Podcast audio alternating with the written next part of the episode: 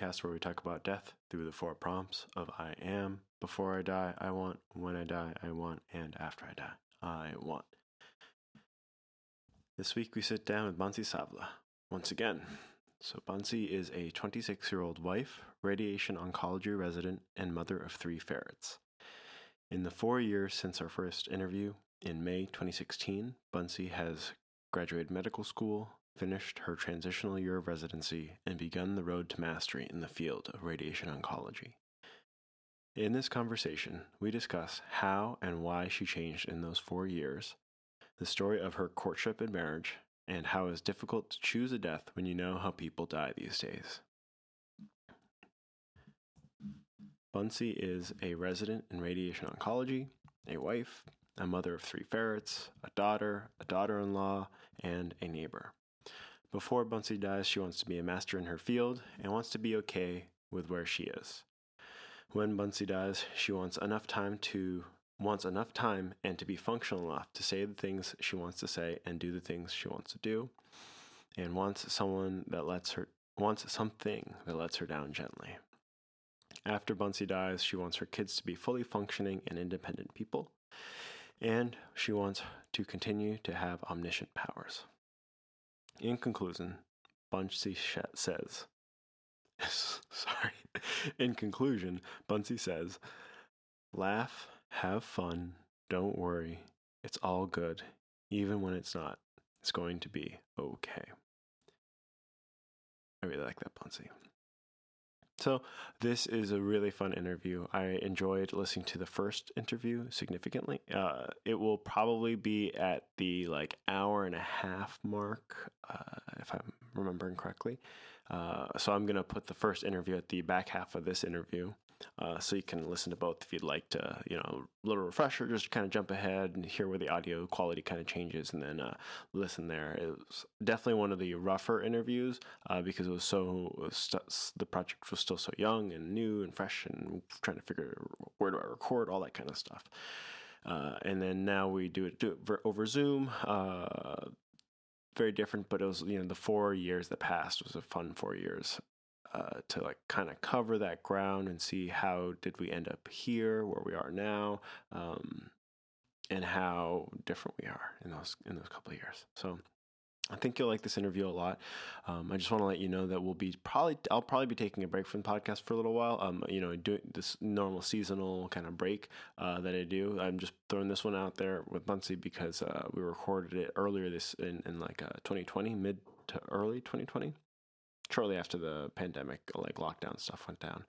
Um, and so I'll just be taking a break for at least the, the rest of the winter, um, and then I'll sort of see when I come back. But I'll put out a uh, pers- retrospective of the 2020 season uh, sometime in the next month. So look for that in February for you. Anyway, I hope you have a lovely day and you're taking care of yourself, and that you look forward to this wonderful conversation with Bansi Savla on death once again. It is September 26th, 2020. I'm sitting here in my uh, Orefield, Pennsylvania home, and Bansi Savla is sitting in her uh, Baltimore, Maryland apartment. And we're going to be talking about death through the four prompts. Uh, Bansi, what are the four prompts?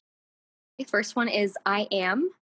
And then before I die, I want. When I die, I want. And then after I die, I want. Excellent. And how do you finish that first prompt with I am? I am. So I am a resident um, in radiation oncology. Um, mm-hmm. Therefore, yes, I'm a doctor, but like more importantly, right now, um, I'm a student actively every day, every second. Um, a full time job. mm-hmm. Um, what else am I? I am a wife. That's mm-hmm. new. That is new. Um, and it's great. And also like a very like a best friend of my partner. Mm-hmm. Um, so that's been a big change and a wonderful change. Um, I'm a mother of three ferrets um, for children. That's also a new change as of about a year and a half. Mm-hmm. Um, I'm a daughter, um, and that role has also changed a lot. We can talk about that and kind of what that looks like. Um, you know, a lot of things are very, very similar about that role, but now that my parents are aging, that's changed a little mm. bit. Daughter in law, mm-hmm. uh, which is really fun. Um, I love having like a whole other family. Um, and uh, a neighbor. Um, and we can talk about that a little bit more as well, and kind mm-hmm. of how that's changed. So okay. a lot of things. A lot of new things. So um, let's start with some fun stuff. Uh, yeah. Like let's start with the um, wife and the daughter-in-law part. Um, yeah. And just that whole like marriage aspect because that is new. It was it's a whole it's a thing that's happened in the last couple of years. Yeah. And I think too, it oh. kind of we can tie it to um, some of your cultural background because I know like wedding, like wed- weddings in that context is a very is kind of a different prospect, and and it is much more of like a marriage between families um, than yeah. it can be considered in other like what more like Western culture, right? Yeah, let's talk about it. Um, so I mean, I think the way that I've always understood marriage, um, it, it's always been about love, um, and I think my even though my parents had an arranged marriage mm. um, in India years and years ago, um, the love kind of grows. You know, mm. like you're you're like you're in this together. You're both in the foxhole together. Essentially, I mean that's how it was when they were here. Mm-hmm. Uh, so just like getting through all the hurdles of life and surviving, um, it it leads to love. You know, mm-hmm. Um, and really just like having the other person's back. Um, you know, no matter what and it was really funny my um and i never really heard this story firsthand i'm actually hearing this through scott who went to go visit my parents oh, a couple oh, weekends okay. ago and they had dinner together uh, and my in-laws were there as well and so my father-in-law was very fascinated with all things like indian culture um, so he was just like rapid fire asking my parents all of these like mm. questions mm. about you know how they became them and how did they get here mm-hmm. um, and so it was really it was really interesting so you know my mom didn't really speak english all that well uh, and my dad was a very um, kind of like feminist in the sense where he he didn't see the roles of the indian woman the same as like a lot of indian men do um, where in his case you know he was like you're my equal you're my partner Mm-hmm. um, and you're going to work and you're just going to do it and we're going to figure it out and you're going to learn english on the fly mm-hmm. so mm-hmm. good luck see ya mm-hmm. um, very different than than kind of how things were in those days you mm-hmm. know where and is that is that part of why they made the decision to emigrate or is that separate I think that was more separate. So my dad always wanted to go to the US to mm-hmm. work and have a better opportunity. The jobs were better. I mean, things mm-hmm. were really competitive in India and difficult. So um, coming to America was always the dream. Mm-hmm. And my mom, she was a big adventurous person. Um, she was kind of the rebel child in the family, mm-hmm. even though I feel like, I don't know, I've always seen her as more of a rule follower, but then she talks about some of the things that she did and said as a kid. Like she, um, she always like wanted to like wear like fancy red lipstick and her dad was like mm. no and then he do it anyway like she was like that kind of girl mm-hmm. uh, but she was like i'm going to america and her dad was like no you're not and she made it happen she just said i'm getting married sorry bye you know mm-hmm. um, and finally he like was convinced that she was going to survive um, so yeah and then they just ended up coming here my dad got his education and they figured it out. You know, they just took on life as they needed to and they figured it out. And they had to do a lot of time apart. Uh, my mom had to come back to India. Her dad was really sick. Uh, mm. Uh, actually, had me, I think, shortly after that um, in India. Oh, jeez. Oh, jeez. Yeah, it was crazy. It was like a whole thing, which uh, I don't even really know the full story of that. Like, whenever I asked, they're like, "Ah, you were born, things happened, and we came back. It, it was There's, fine." I forget what uh, comedian. Who's a he's a brown guy, um, like yeah. some Indian comedian, and he's like, "You know what immigrants love? Mm. They love secrets." they do. They do. They do. It's so real, and I'm just like. so you know what I was like, and you know my my father in law he's he's a pathologist, and he's very he's got this very he's a very sweet man but he's got this very commanding presence especially with my parents he's just very good about like getting what you know like talking to them and like getting the answers that he mm-hmm. wants Um, so I was very grateful that he was there to do that because, like, with me, they're like, "No, I, I don't need to mm-hmm. tell you anything." So, like, what was some of the juice that you got through the father-in-law that you weren't able to get through your parent?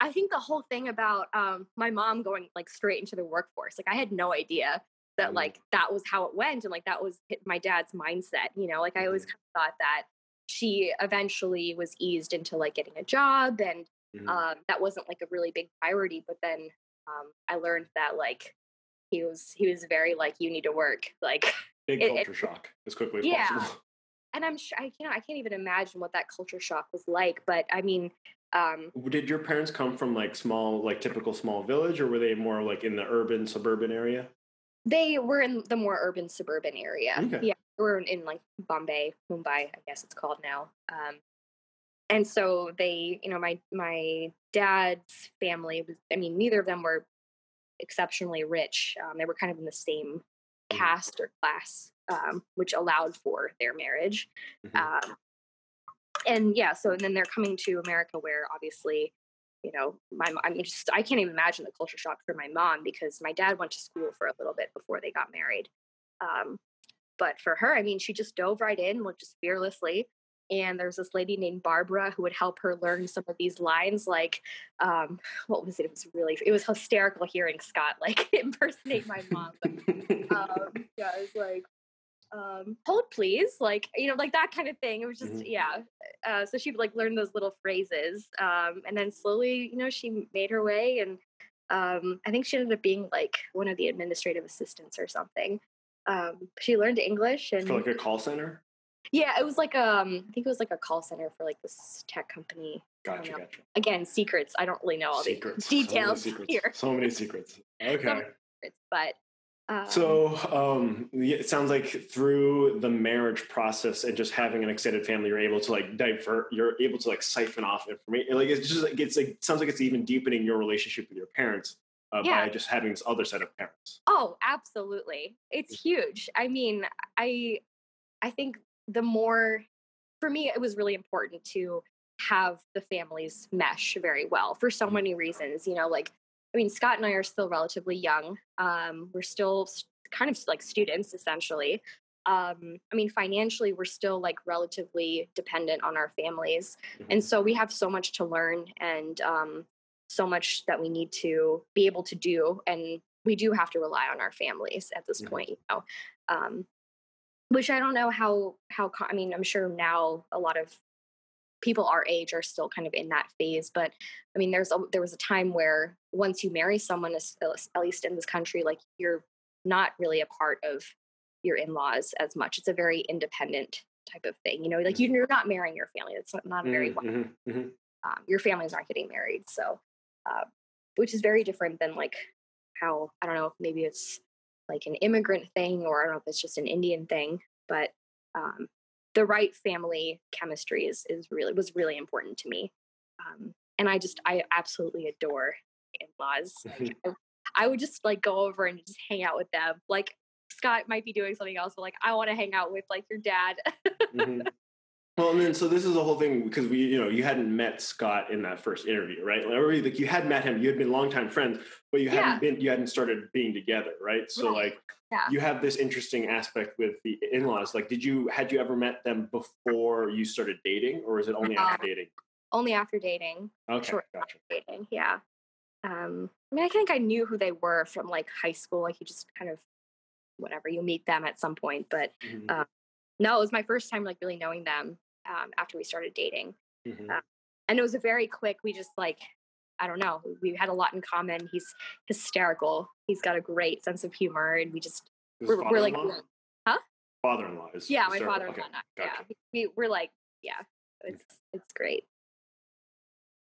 Um, so like, um, and so then what is what was like the whole marriage process like for you and like the, the whole like, you know, courting, dating, Scott, all of that kind of stuff? Because we didn't really talk about that. And I think it's just like a fun also because you do kind of have it from a dual lens. Like it's not just like a, you know, like you know, for you, it's like a it's a marriage, but it's not also like not like a love marriage in like the traditional Indian sense. But it also is because you're you, it's such it is like this kind of secondary priority for like the meshment of the families, right? Yeah, Yeah, exactly. Um, and I mean, I, when I first started dating Scott, I didn't know anything about his parents, really, like mm. what they were like, and like how I would get along with them. Um, I mean, I just I knew him for him from high school, like, mm. and he wasn't honestly, he wasn't that different from when I knew him in high school, which I loved. Um, I mean, we were we were we were friends in, in high school, and we kind of stayed in touch throughout college. Um, I think we made a pact when I was, I think we were both like 25 and we were both single at the time or not 25 i'm sorry we were like 20 something 21 um, so th- this was before that relationship you were in yes in yes. the previous interview correct yes okay. so okay. sometime in college and we had talked on the phone and it was like that was something we actually did quite a bit ish mm-hmm. like high school and college i remember we would talk on the phone which is i don't know if that's like a common thing that people would do but we did um, Not from my knowledge. yeah, at least at our age, it's just like kind of like an old timey thing. I, I don't mm. know, uh, but I, I, feel like he's like an old time person. Um, yeah, and so we made a pact that like by 25 we would just marry each other if we were both single, um, mm-hmm. and then we did. Um, uh, so and then we did. Like that would have went and just skip over all this, you know. um, but the courting process was what was it? So it was very like millennial in the fact that he slid into my DMs um, mm-hmm. uh, through Snapchat. He saw that I was like in town. Um, I was oh, like, I took a picture of myself and my mom. We were like on the beach right by where his house is. Oh. Uh, I was like, oh, we're on the causeway. And then he texted me. He was like, hey, like we should get coffee. And I was like, hey, yes, we should. So we got coffee. And, and so when was this? What what year was this? This was in like what was it? It was third year. Third year. I like okay. Like eh, yeah, it was like December of third year. So like almost two three years ago. Yeah, I want to say like was it 2017? Yeah, December 2017. Okay, and then how long had you that eh, relationship ended that you had been in first year? Like six months at least. Okay. Seven. Okay, so you were single, ready to mingle. Single, ready to mingle. But okay. I mean, I just I wanted to. I mean, I hadn't seen him in years. You know, mm-hmm, like, mm-hmm seven, eight years. Of course, of course, of course. Of course. So I wanted to like catch up. Of course. of course, of course, of course, of course. I mean, really, I was like, of course, yes, yes, yes, yes of course, of there course. was no expectations. I was stressed. of course, of course, down. of course. Yeah. and then he had tickets to um, a show Mm-hmm. Like EDM mm. show. Again, the EDM. Of course, of course, of course, of course, of course, of course. So we went to the show as All friends. very casual. Oh, no moves were made. Of course, of course. I had no suspicions whatsoever. Oh, uh-huh, uh-huh. um, and then I went back to Allentown, and he went back to Fort Lauderdale for mm-hmm. med school. Um, and we just talked on the phone like we used to all mm-hmm. the time. FaceTime now because that's that's a thing now. But that like did that like reignite your friendship oh, relationship? Oh yeah. Oh yeah, yeah, okay. for sure. I mean, like he um he left this because we were talking about movies when we met up for coffee, and like he's like, I mean, some people are into movies, but like he is into movies. He makes lists, lots of lists. Mm-hmm. He downloads all the movies. He like ranks them. Mm-hmm. He's like really into. Does so, he have a spreadsheet of some sort? He, he does. He had he had I don't know necessarily a spreadsheet, but it was like maybe like a little document of like mm-hmm all like the um, the Oscar movies of, of every year, and so he left a flash drive. Oh. In my mailbox. Oh. Oh, jeez. Oh, jeez. In my mailbox, and my mom, my mom saw it, and she was like, "What is this?" Oh, yeah. who is this? who is this boy? who is this, who is this person leaving mixtapes yeah. for my daughter? I mean, it was. I I I was just blown away uh, because it was just so weird. You know, it's like not a mm. thing that people mixtapes are. Yeah, but movie. It was like a movie. It was like it was like a, the movie version of it, giving somebody a mixtape for yeah. that. Right. Yeah. One of the movies was um Call Me by Your Name. That was on there. That was great. Never yeah. saw it. Call Me by Your Name is great. I recommend that one. And then um, Eternal Sunshine of the Spotless Mind. Yes, I've seen that. That's a great one. I think I watched that like maybe three or four times off of mm-hmm. that flash drive. Um. Just loved it. Um, and then I went back off to Allentown and we talked, we FaceTimed. He sent these beautiful, glorious texts throughout the day, very um, poetic. Oh, of course. Yes. He definitely has the gift of gab. That's what they, you know, they say that about Irish mm-hmm. people. So he de- he has that. Um, and I was floored. So, uh, and then what happened? Oh, I had to go to Clearwater for a conference right around my birthday, mm-hmm. and, and um, oh, and like, you just had to go. So I just had just, to go. It was just such a burden. I, I went, and then he um he drove all night uh, the night before my birthday, and then met with me for breakfast on my birthday. Mm-hmm. Um, and that was like our our first time seeing each other after that initial coffee EDM date. Mm-hmm. That wasn't really a date. This of course, it wasn't. The breakfast. This, this was a true date. that was a true date. We went to this place called Tiffany's. Mm-hmm. I think I got latkes. I don't remember. I don't know. I couldn't really remember. Obviously, I was like just so swooning. You were swooning the whole time. Person. Yeah, yeah. Um, and, then, and so by this time, had you had you a feeling like this was a thing that is different than previous relationships? Like, at what point were you like, this is different from what I've experienced before? I mean, I would say probably probably that coffee date, maybe. that, that, coffee date, the the the, the re up, huh? Yeah, yeah. I think that was like um, that was a big part of it, and then um, I don't know. It just it, it happened really i think it was just so natural because i think there was always that friendship there forever mm-hmm. you know um and it was just easy like it was really easy there's i mean i really didn't have to try at mm-hmm. all mm-hmm. um mm-hmm. uh, so which sounds so cheesy and stupid but like i mean that's just the way it was absolutely uh, yeah. yeah and so so you is that sort of when you started to be like we are we are dating and we are going to be a thing for a little while yeah, and I think we started talking about marriage like maybe a month after that. I mean, oh wow, months. okay, yeah.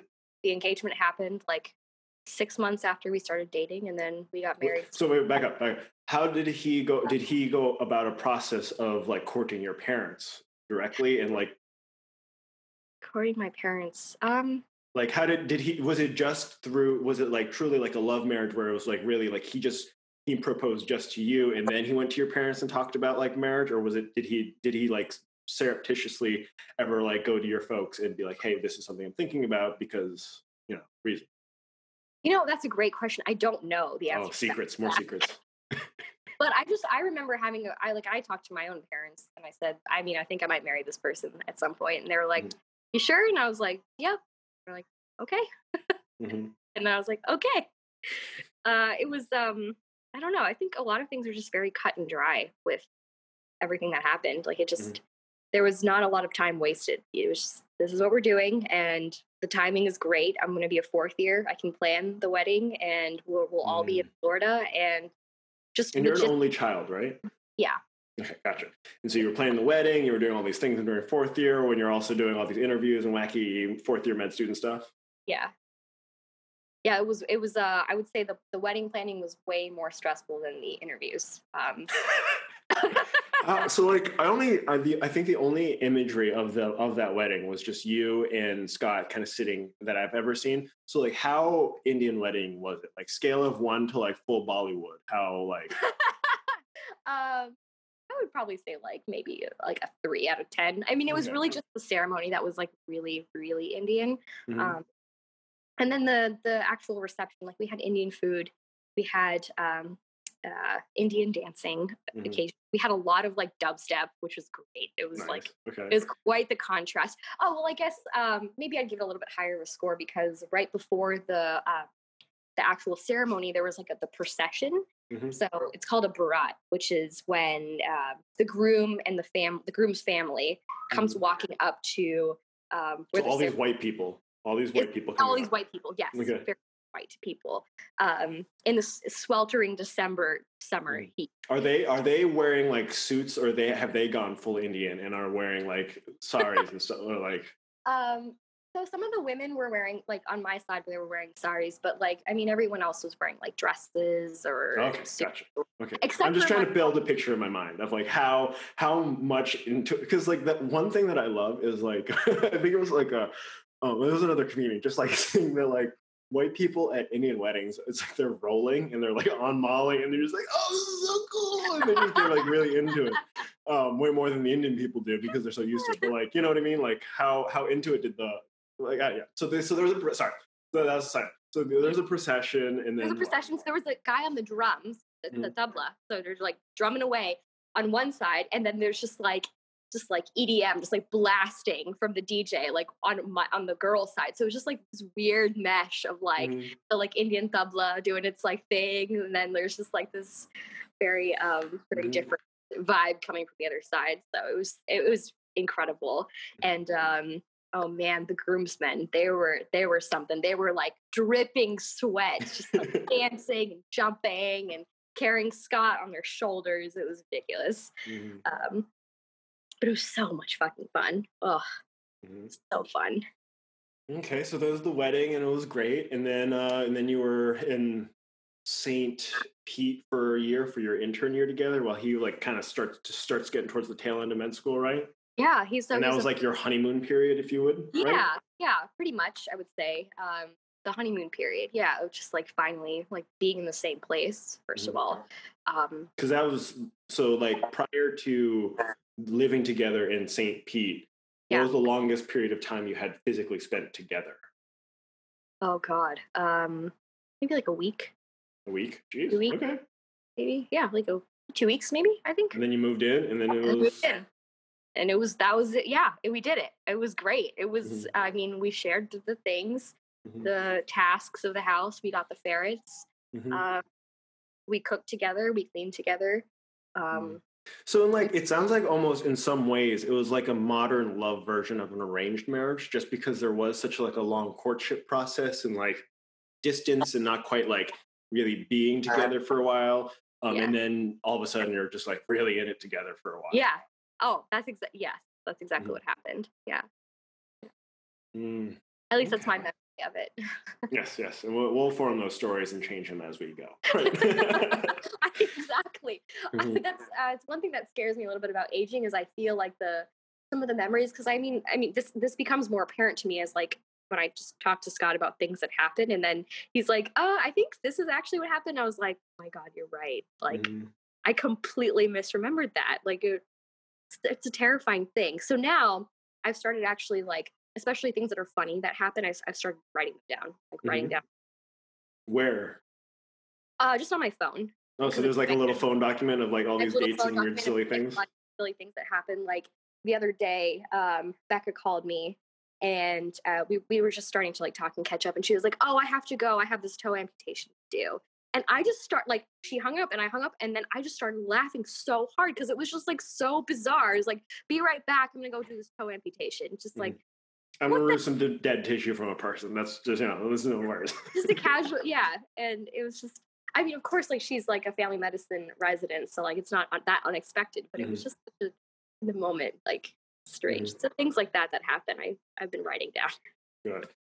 So, um, as always, medicine kind of creeps in like on the through the edges, right? And so, um, I think this would be a fun time to bring in the whole identifier of resident, but also too, I think it's interesting because um, like sounds like your folks there's not a medical like history, right? Like there's no like not a whole lot of doctors or like a big like you know history of that. Um, but it sounds like on Scott's side, his dad's a pathologist. He's he's in med school right now, so he's trying to get into the whole field. So there's like a lot of like that. Um, and like how does that? And so it sounds like, are you able to relate to his father and like that that kind of side of the family, and in that way through like the medical lens too? Yes, hundred percent. So one of our favorite activities is um, his father and I, we would crack open a beer and sit in the TV room, and mm-hmm. Scott would be having UWorld up on the screen which for mm. most people who've like already been through UWorld it sounds like a horrible like traumatizing experience but it was fun it was a game we would just mm-hmm. like pull the questions up and like sometimes there would be yelling sometimes there would be berating eh, but it was all in good fun we were all mm-hmm. good friends throughout but um, as scott was studying for boards like charlie and i were having a great time picking apart the questions yeah it was like the most ridiculous like nerdy thing you could do but mm-hmm. we had so much fun so it's always been kind of woven in um, especially through like through Scott going through med school and experiencing that with him. Mm-hmm. It's it's I mean it's I'm married to medicine in so many ways, you know, um, which I'm sure you can kind of kind of um, relate to. But I mean, a lot of things we do and talk about are also very much not medicine. Mm-hmm. Um, mm-hmm. yeah, just talking about like the world and, and politics and um, ferrets. so, My weird. So what is so to you? What does it mean to be a, a resident and also a doctor?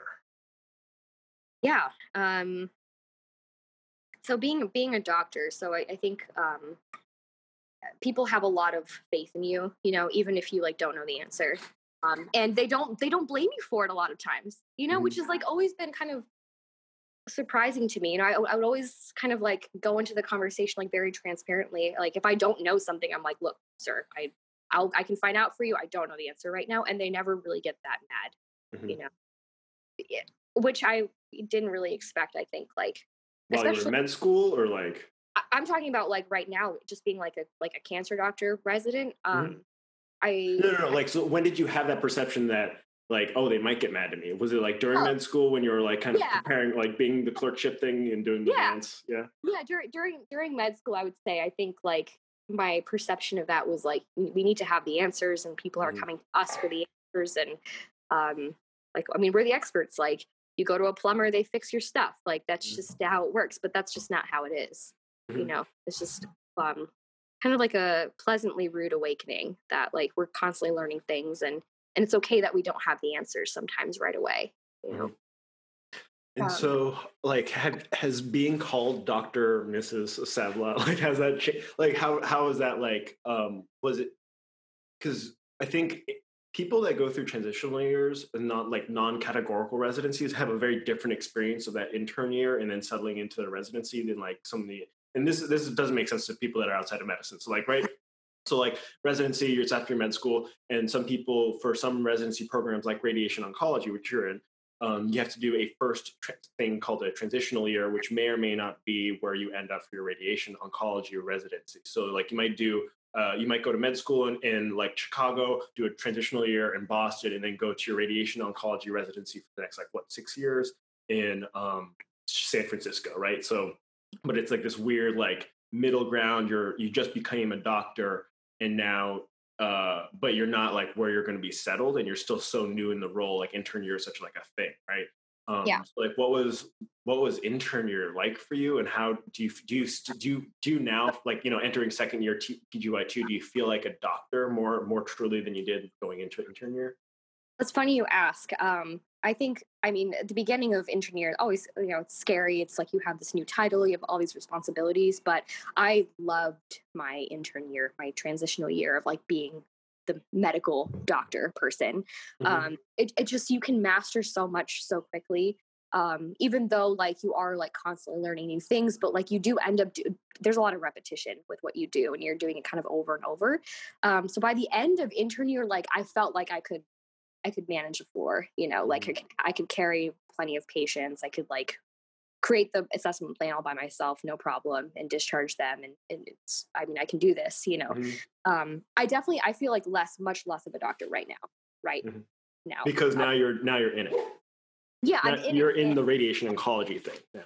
I'm in it and I, and it's like, I mean, it's a brand new residency, nothing I've ever learned before. I don't know anything about like radiation physics or biology. I'm just learning like how to stage cancers. Like that's mm-hmm. a really important thing they need to learn how to do. Um, yeah, yeah. like basics, basics, and it's mm-hmm. like you don't really do that a lot before this. So mm-hmm. um, I definitely feel like a baby doctor all over mm-hmm. again. Just maybe more like a like a med student all over again. Mm. You know. Um, yeah. So it's it's it's weird. It's kind of like you know I I went from student to doctor, and now I'm like back to like mm-hmm. deep in the student realm again. Why uh, why radiation oncology? Why RADONC? And when did why you figure that out? Oh man, um, I I kind of fell into it um, freshman year, freshman year of med school, first year of med school. Mm-hmm. um, uh, I think um, I wanted to do. I wanted to work with cancer patients. Like I think I knew that um, based Was off that from like working at Moffitt? Um, working at Moffitt, but also when I was in high school, and I talked about this in my oh. last interview, but the, all that work with hospice. Yes, yes, uh, yes. I mean, there were so many patients with cancer, and I was just like really fascinated about um, kind of all the medications they were on, the chemo and radiation, all this stuff. But also, like, I loved working with these patients. Like, mm-hmm. they, I, I mean, you really get to know them at their most vulnerable and you can be there for them at their most vulnerable. I mean, as a hospice volunteer, like you kind of saw a different side. You weren't doing any of the medicine stuff, but you were doing all the other stuff, which I loved. Um, and so I think for that reason, I was like, oncology sounds good. Like, I don't know if I want to do like family or peds or anything like that. Mm-hmm. Um, mm-hmm. I was like, okay, I can do this. And then um, I didn't want to do hemonc because I just I didn't want to do like three years of internal medicine and then do medical oncology. It just sounded like a lot. And it's like, I mean, I'm doing four years of cancer versus doing three years of cancer. So like maybe you know it, but I don't know. That was kind of my thought process. Um, mm-hmm. I also considered surgery for a while. Um, and then I was like, I like my life mm-hmm. a lot outside of outside of the OR. mm-hmm. Yeah kidding. I, I, I really, I loved surgery, um, but I, I couldn't see myself as like being a surgeon forever. It just didn't seem like the right thing for me at the time. So, um, I, and I remember I made this decision. It was like right, right after I had re-met Scott. Um, cause I was in, I mm-hmm. was home. I was in, I was in Tampa for the winter break and I went to because I was still deciding. I was right on the cusp. I was between Radonc and Surgonc, basically. So was this during the the fourth year, or like so this was after you had gone to the, the first date and then you had been he gave you the thingy and then you've been and then you met up again and that was and after meeting up again or was it only after the first thing? Only it was like a couple days after our first coffee date slash oh. concert that we went to. Okay, okay, um, noted. Next week I went to Moffitt and I I talked to actually met with a couple one of the surgical oncology resident like fellows and he was kind of giving me like the lowdown of what it's really like. Whoops. Hello. Oh. Sorry. um, uh, and I was like, this, I don't think this is right. And maybe it was just because he was like really tired. I don't really know what it was, but I wasn't getting a good sense um, of what you got to do as a surgical oncologist. Um, and then I went and I talked to like a couple of the rad onc residents and some of the attendings, and it really kind of confirmed for me like this is this is it. Like this is mm-hmm. what I want to do. I want to be able to have like the consults for like the hour and sit with them and kind of like really be there for them like for their on treatment visits every week. I mean they're getting radiation for six weeks so like you know these people you know and you mm-hmm. follow them up you know three months out six months out years out. So um, I, I really liked that side of things. I like the outpatient pace and i like the idea of like being able to have that like localized control of cancer like you do as a surgeon but also be able to do that in a non-invasive way mm-hmm. uh, and i think I, I, really liked how we got to mesh really well like you need to know kind of everything else about all the other specialties so you need to know all the surgical oncology and the chemo stuff mm-hmm. um, when you're in radonc because you're sometimes you're the um, adjuvant therapy sometimes you're you know the pre-op um, sometimes you're concurrent so like you really need to like be able to know all the things too. Mm-hmm. Um, and yeah, I mean, I felt like the Radonc people were my people. It was kind of the the quirkiest, the nerdiest sometimes. Mm-hmm. Um, so that's that's kind of how I fell into it. Um, and I remember I made that decision. I, I like walked back to my car after talking to all those people at Moffitt, and then I called I called Scott and I was like, oh, I know it's crazy. He's like the first person I thought to call. I was like, I'm doing this. This is mm-hmm. terrifying. Like I might not match, but like I'm going in. I'm doing it. I'm doing the thing, mm-hmm. and this that's it. And so, and I, I didn't even tell my parents until like maybe a few days after that because like I wasn't I wasn't sure, and I like I don't think I told a lot of people at school either, like our med mm-hmm. school people for a while because it's like a scary thing. Like you're committing to this thing, and it's like I didn't think I had like the scores or the research for it. So I was mm-hmm. like, uh, this may not happen, but yeah. Okay. And it worked out. And then, yeah, and it sounds like that was a very uh, fateful week for you. Yeah. in terms of the trajectory of your life. Yes. So uh, that sounds like a um, you know that's like I think this is about the depth into like the the residency bit that we can go into at least at this part of the interview and then at this part of your career. Yeah. Um, so I think now let's pivot to um, what is it? So so I think what was it about um, your parents aging and being a daughter that has changed over the past four years? Yeah, I mean, um, I feel like some of the tables are turning a little bit um, in the roles. So um, I think my parents are a lot more, at least my mom, she's a lot more anxious now than she used to be. Um, mm. Um, and a lot of, I feel like a lot of our conversations kind of turn to that kind of like therapeutic, like, you know, um, that role versus i mean in the past like i would call her whenever i'd have like anxiety or or fears or anything. Mm, but so that changed a lot and um i i feel like my anxiety level since med school has i mean it's it comes and goes but it's like way more controlled now than it's ever been um so kind of like that like therapeutic relationship is very very different mm-hmm. um she worries a lot i mean i think part of it's also like i'm all the way over here in Baltimore, not like scary mm-hmm. concept mm. for someone who has like an only child and a daughter. And I, I get that. Um, so I think there's a lot of like that kind of fear, mm-hmm. uh, which can be which can be tough. You know, like uh, especially right now with um, like COVID and quarantining and things like that. Like they had a very robust social life, especially in the last like two three years. Mm. So like I mean, they would have they had great outlets and they were able to do a lot. And now I think um, it's a lot harder on them, you know. Um, but I mean, I I feel very fortunate that they have each other. They have my in laws, and Scott's not too far away either, and they've been spending some time together. So um, that definitely helps a lot. But it, it is a big fear of mine, you know. Like um, most days, I'm just like too busy and stressed with work to like really mm-hmm. focus too much on it. But um, if I do like pause and I, I, I settle on it for too long, it does like put me in like it puts me in a state of of panic. Um, so it's it's a it's a scary thing to think about like aging parents. Um, mm-hmm because I do. I mean, I need them for a lot of things still. You know, as an as an adult, just advice and kind of how to navigate through things in life, practical things. Mm-hmm. So it's it's a kind of a scary scary thought. Um, so it sounds like uh, the transition from like mom supporting the daughter to daughter supporting the mom was that more of like a kind of fluid, like uh, like the tide turning, or was it? Can you identify like a specific time? Was it like right when COVID hit? That was when you really started to take that more supportive role for your parents. Um, I think it's been um, like, like print like it's been much worse since then but I, I, think it's been it's been kind of changing that direction for a while now which i i mean i thought it would be the opposite now that i'm like married and a doctor.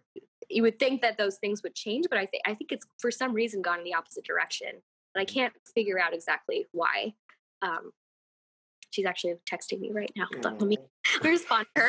Yeah, you got to right? Nervous nervous indian mama she gotta she gotta get that answered real fast. Yeah I'm just letting her know that I will call her back in a bit. her ears are burning. she yeah, she, she, calls me like maybe like two to three times a day. Um, yeah, she needs a lot of like reassurance, and mm-hmm. I do my best, but it can be it can be tough. Mm-hmm. Uh, just taxing mentally. You know. Are there any like uh have there been any medical or overall health scares or has it been more just of like you just noticing they're just getting a, they're needing a lot more support these days? Um, not so much medical, thank thankfully. Um, although right before intern year, my mom she slipped and she fell, um, and she had recently been diagnosed with osteoporosis. She was like on you know bisphosphonates and stuff, and mm-hmm. so I mean my mind went straight to like fall, break hip, break hip, get a PE. Like that's what that's mm-hmm. where my mm-hmm. mind went. So I was like, I was a mess. So I actually called my father-in-law and I was like, "Can you?" Because she didn't want to go to the emergency department like get anything ruled out. of like, course, of course. Like, yeah, of course. So she was just like trying to like get up and walk around. I was like, Mom, like this could be broken. Like I, I don't know what happened. Like I didn't mm-hmm. see the fall. Mm-hmm. But she was in a lot of pain and there was crying. My dad was yelling and it was awful. And so And you're doing this all over the phone. Yeah, well, no, so I was actually home. I was Oh, home. okay. Oh, okay. Which, okay. which actually kind of made it a little marginally maybe worse. because I was like, I, I feel, I feel stuck because they're not listening to me. Like, go to the ED. So mm. I was like, I need back up. Charlie will know what to say. Yeah, Charlie will know what to say. So I called him and I was like, please convince them. Like, this is, I can't do this by myself. Like, mm-hmm. if something bad happens, I like, I would feel so horrible. So eventually she went. Everything was fine. There was no fracture. Mm-hmm it was just yeah yeah this is right the right at the beginning uh it's like a week before intern year started so i was like okay mm. this is um this is like a new feeling that i'm getting mm-hmm. like having to like protect and take care of my parents. It's it's different than what I've mm-hmm. had before. So, um, and it's too. It's like that. Um, they were listening to you as a daughter, not as a doctor. Yes. Right? Yeah. And that can be a weird transition for them. Like I, I noticed that in my fam- in like my family. Like, like yeah. Like my sister will text Mackenzie and I in a group thing about like medical question, like, oh, should we do this for our son? And I know what she's really doing is she's asking Mackenzie. She's not asking me, but she's including me in the thing, so I don't feel hurt about it. But it's like it's very much this like, you know, your family can't they can't dissociate that like younger version of themselves of you uh, yeah. from the like professional role that you have. They still see you in that, and they don't. You know, it's not that they don't trust you or they don't think you're a good doctor, but they just can't. Especially when the you know emotions are running high, they, it's so hard to like not see you as this daughter that we protect and not this uh, you know this doctor that we listen to and yes yeah so that so that definitely happened but then as the year went on um i mean when there weren't like any acute issues going on and they had like genuine medical questions they would ask me if there were things to be concerned about or anything mm-hmm. and like mm-hmm. i could counsel them adequately enough and they'd listen and it would be fine like most of the time it was just reassurance mm-hmm. it, um fortunately um but i mean health wise i mean thank god they've been doing very well um, I think it's just more anxiety emotionally, you know, mm-hmm. tough. But I think they're going to try to come visit hopefully soon, which will be really, I think that'll be so great. Um, they'll get to like see where I live. They'll see the people that I live near, my neighbors. And um, I think that'll be very reassuring because I mean, the place I live is very safe and a great, um, mm-hmm. great environment. So I think that'll help. Yeah, I think so. And that'll be the first time they visited, right? Yeah, they haven't visited Baltimore at all. Like I don't think they've been here. Um, yeah. Mm-hmm. Um, and so I'm trying to remember back to the list, and it was uh, resident, uh, daughter, daughter-in-law. Um, I'm just trying to remember other, things. Is there anything else on that list that you want to cover before we move on to the next prompt? Yeah, I'll, um, I guess neighbor. Um, oh yeah, that's a new thing. So I'd never been friends with my neighbors before. I mean, I think when I was like a kid growing up, like block parties and stuff like that. But like as an adult, I'd never like known the people living next to me, um, which has changed like drastically. Like I have a, a, handful of friends that like I've been texting more regularly, and we just like meet up on the weekends on the on the rooftop just to hang out and and talk and dish, and it's been so much fun. It's like people outside of medicine um, to talk to and mm. um, just to drink with and like do nothing with, listen to music with. Um, it's been really really nice um, it's made a big difference in like being here by myself you know like i never feel alone i can just like go downstairs hang out play pool for like an hour go back up be alone again if i want mm-hmm. to and that's been huge um, but that's it yeah that's all i need to say well i guess like so with the physical so like there are two pieces right so there's like the community physical community and then yeah. there's also like people outside of medicine right? And you, you get both in one. And it's kind of hard to like un, untangle the two, but um, right? Because like when you're in med school, you're all the people you're talking to are med students, right? And we're all nervous, anxious, anxious folks, right? And um, I think what what about it? Like having people outside of medicine is so nice for you. Like like is it do you do you do you ever talk about medical stuff with them, or do you just is it just this chance to just totally go into a vacuum of medicine and just like talk about like random like uh, nonsense? but a little bit of both. Um, it's kind of fun that they ask me about medical stuff, like I know things. Um, it's just I don't know. It's it's kind of it's kind of exciting to like be that person. Um, mm. But then at the same time, it's been really nice to just like hear about other people's like work problems and like relationships and mm-hmm. kind of random nonsense. Yeah, a lot a lot of like random nonsense shenanigans. a lot of them are troublemakers. I think one of them tried to break into the pool the other night. It's like I feel like I'm in college a little bit. mm, yeah, like it sounds a little, a little bit like a dorm in a, in a it, feels like I live in like yeah, like a giant frat house, you know, mm-hmm. mm-hmm. that you can escape mm-hmm. very quickly. okay. Um. Yeah. So, how do you finish that next prompt of "Before I die, I want"? Before I die, I want. Um, before I die, I want, I think, um, to be good at like my job, like be really, really, really good. Um, to just like know everything about radiation oncology that there is to know that I possibly can know. Um, just be like a master in my field. I think that's that's going to be a big part of it. Um, How many years away do you think that is? Probably like 20 years, maybe. Yeah. Yeah, like minimum, probably. Wow. Why? Why so? Like, right? Because like getting to doctor is like a whole thing. That's like a ten year process, right? Maybe five years, depending on how you want to like cut it.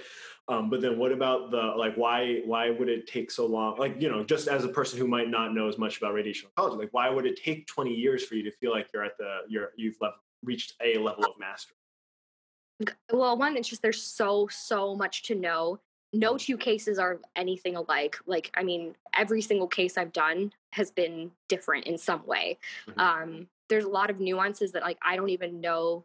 There, there's so many unknown unknowns that like hopefully I'll figure out what the unknowns are in the next like 10 years and then I'll be able to master some of the 10 years after that. Mm-hmm. mm-hmm. It's like it's it's such a long, weird, scary thing. Um, but I think it's doable um, mm-hmm.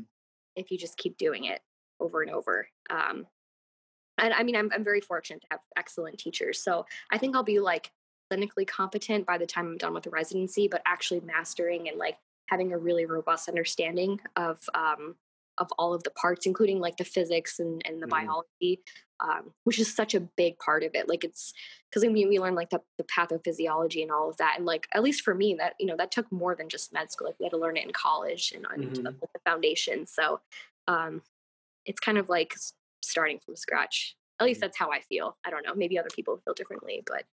Um, I think a question, a, a tough uh, hypothetical I want to present to you is: Do you think that the 20 year mark is sort of like the level of mastery that you imagine and like you see in like maybe mentors and like that kind of level of mastery and like understanding of the field do you think that is what would be required in order to like you know goodness forbid treat one of your family members in in the field of radiation oncology? Or do you think that would that could be do you think that level of like self um, assured competence would be achieved before that and like at like when you finish residency? Or do you think it would do you think you know what i'm saying? Like or or would you you know you know once you finish residency do you think you would punt to an attending that you respect a lot? Or would you be like i can take this case on by myself? Or like you know emotion aside right? Or could you put it so I mean, I'm hoping that I'd, I'd be at least competent and confident enough that would like right after residency, I'd be comfortable taking cases by myself. But like, um, like getting like really really good where I don't have like it's kind of autopilot. I think that's mm-hmm. just and I don't even think like even attending now like that's why we have tumor boards all the time and we mm-hmm. have you know people like to be in academic centers because you're mm-hmm. constantly like things are always changing things are always new um so i mean even even the 20 year thing like i think that's just like an arbitrary number because the field of radiation oncology and cancer and just medicine mm-hmm. is constantly changing at a very rapid pace and you just have to keep up you know um, mm-hmm. so I, I maybe maybe the answer is maybe i can answer it a little bit more clearly like after residency maybe like five years out i'll be like solid like i can mm-hmm. do this like completely independently but then like have colleagues and mm-hmm. um, you know like continuing education to help me get better um but like is the learning ever going to end? Like absolutely not you know mm. and i mean that's true for everything um yeah i guess the 20 year number is like um maybe i mean even that number is like you're still constantly learning things so mm-hmm. it just never ends i think. Uh, yeah but you know just just so like just circling back on this question one more time. So it's like it's yes it's about confidence but it's about also like when do you think you could handle an emotionally charged case that you would be personally invested in right so like like do you think like for me it's like i think i could i think at this point in my training i could relatively comfortably like treat a, a close family member or a close friend and like mm-hmm. feel like i'm competent enough to make some of those decisions um but it's a different you know different totally different field psychiatry versus rad right but yeah. like you, do you know? Do you know what I mean? Like that emotional I, charge and like being like, "Oh, geez, I need to get this right." Yeah. So I mean, I think the emotional charge wise, actually, I would say maybe even sooner. Um, I would say maybe like right out right out of residency. I think I think uh, most okay. people have the ability to at least from that standpoint because I mean, from the emotional um, intelligence, so to speak, standpoint, I think you're just so quickly like you're doing that over and over and over again. I don't. I think that part of it is like maybe easier to to master than the actual like technical bits. Yeah, oh, yeah. I see. I see. Um, okay. Because you're like constantly doing it all the time, every patient you meet. You know, even if you're not like in charge of their case necessarily, like if you didn't like plan their radiation or something, but you're just seeing them um, like uh, as a weekly visit, like a quick weekly visit to check in and see how they're doing. Like that's a therapeutic relationship right there. So, Mhm. um, I mean, from that standpoint, I don't, I don't think that that's going to take terribly long. And we're also, we, I mean, we work on that all the time, like in, in med school and um, even intern year. You know, um, I don't think that's going to become. That's not going to be like an issue. I guess. Yeah. Yeah, because it's one of the you know people outside of medicine. It's hard to relate to like the whole like you know if you're a mechanic, you, it's very it's you know the emotional charge of working on somebody else's car is like not you know it, it is there, but it's not like the same thing as like right like a, whole like doctor field like us being able to turn our skills and use use them uh, for the benefit of our loved ones is like that's a whole thing. It's like starting you know now that we're in residency and like looking forward, it's like that's something we can look look towards. Right? Yeah. Yeah. And I mean, I, I hope, I mean, that's the goal, like coming out of, coming out of residency, like the emotional capacity to do this every day. And then even like treating someone as if they're our own family members with confidence, you know, um, I think that's the goal. What else do you want before you die? What else do I want before I die? Um, I think, what did I say last time? Did I say, did I say not to want? I think I did say that at some point. I don't know if that was when I die or before I, I think die. that was a when. That was a when. Okay, well, Yeah. that's also before I die. Also, I, I Mhm. would say both of those things. Um, before I die, I would want to be kind of okay where I am, and I think that's something I'm like kind of struggling with right now. Um, it's kind of being in the moment. Like I think I was I was better at that before, interestingly enough, but I feel like there's so much more at stake right now than there was before. So it's harder to like keep that mindset like of just being in the moment and enjoying Mhm. whatever's going on in the now. Like I feel like currently um, I'm kind of always like anticipating the next thing, and there's like a list of tasks in my head at all times that like I need to Mhm. check off as things go. Um, so um, I, I really want to be able to achieve that a little bit better, and it's been hard. Like it honestly has been really hard to do that. Mhm. What are some actionable steps that you are taking or could take or thinking about taking towards that um, that end state? Yeah, to to not to want. Um, I'm not, honestly not much right now. I'm like I've kind of been on survival mode, so I really haven't I haven't been doing that as well as I used to. Um, but I think just like talking to people more, just in, just generally speaking, um, about how like where I am and how I'm feeling. Like I just Mhm. I haven't been doing that as much. Like I feel like kind of, especially where I am and like the residency that I'm in, a lot of it is kind of just getting the job done. Um, Mhm. And we don't really like pause to to talk. It's a kind of more isolating um, residency, even even more so than like intern year. At least intern year, you're like on a team with people, you have like more interactions. But um, you know, we're just one resident working with one attending, and a lot of times the attendings are off busy doing their own thing, so um, we don't really get that interaction as much, which has Mm, been tough and uh, makes it like lonely, you know. And it's, it's harder to like have those thoughts and conversations to really enjoy and like laugh. Um, but when it does happen, I mean, my co-residents are great and they always make me laugh. Um, so I think just like really savoring um, like friendships um, and and just laughing as much as I can, you know, mhm. uh, that's been a good way to to cope. But okay. Yeah. And um, I think that's a good spot. Uh, is there anything else on that list before I die? Before I die, I want. Um, let me think about that. Before I die,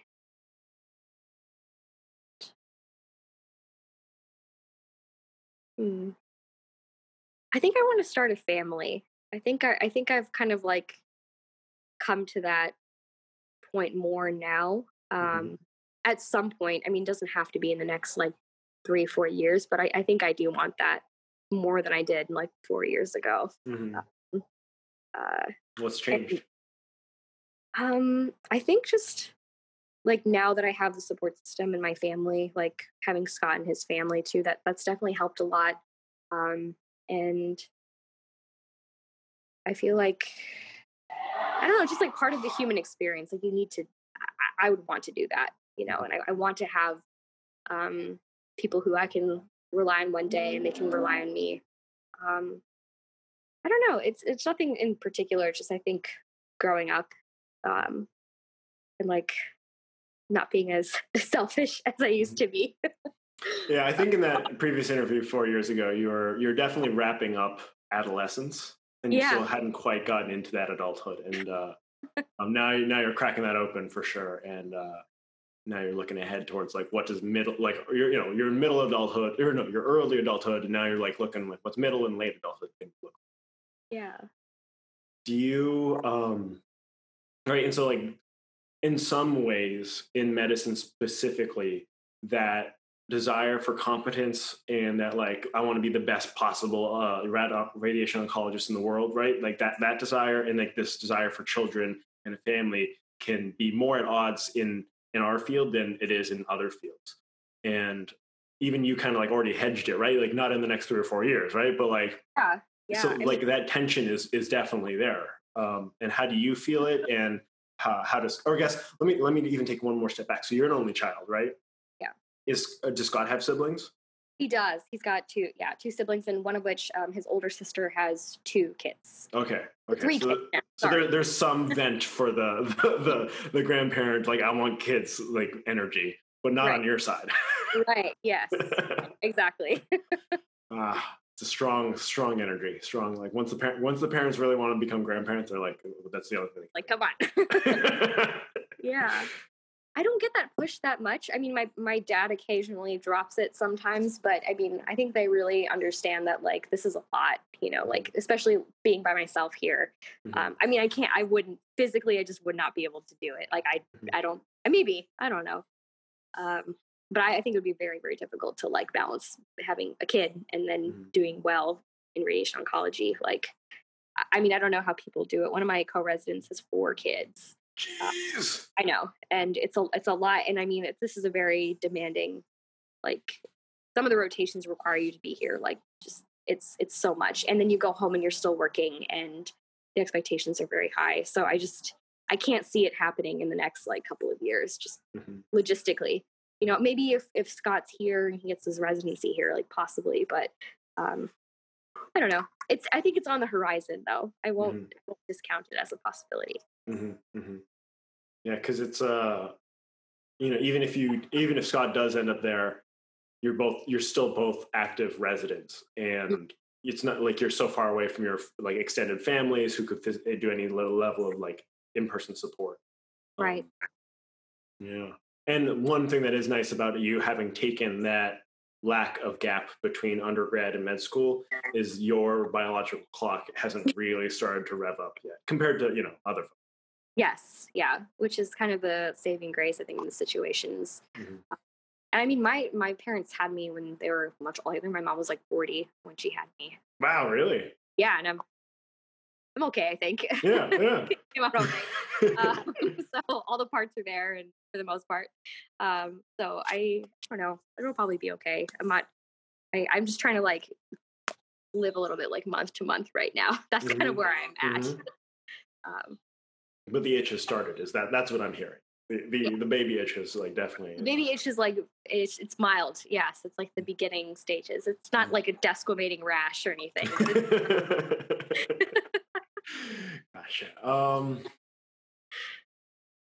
yeah, yeah, and I guess so. So in your head, do you just like imagine that as like a far off, kind of like a far off, distant possibility? You haven't even really started like, oh, might be maybe we'll start trying after residency. It'll like it's so it's so far out. It's sort of like that whole like uh, level of uh, competency as a radiation oncologist, yes. like twenty plus, not twenty plus years for the kid, but like it's just like beyond the near future.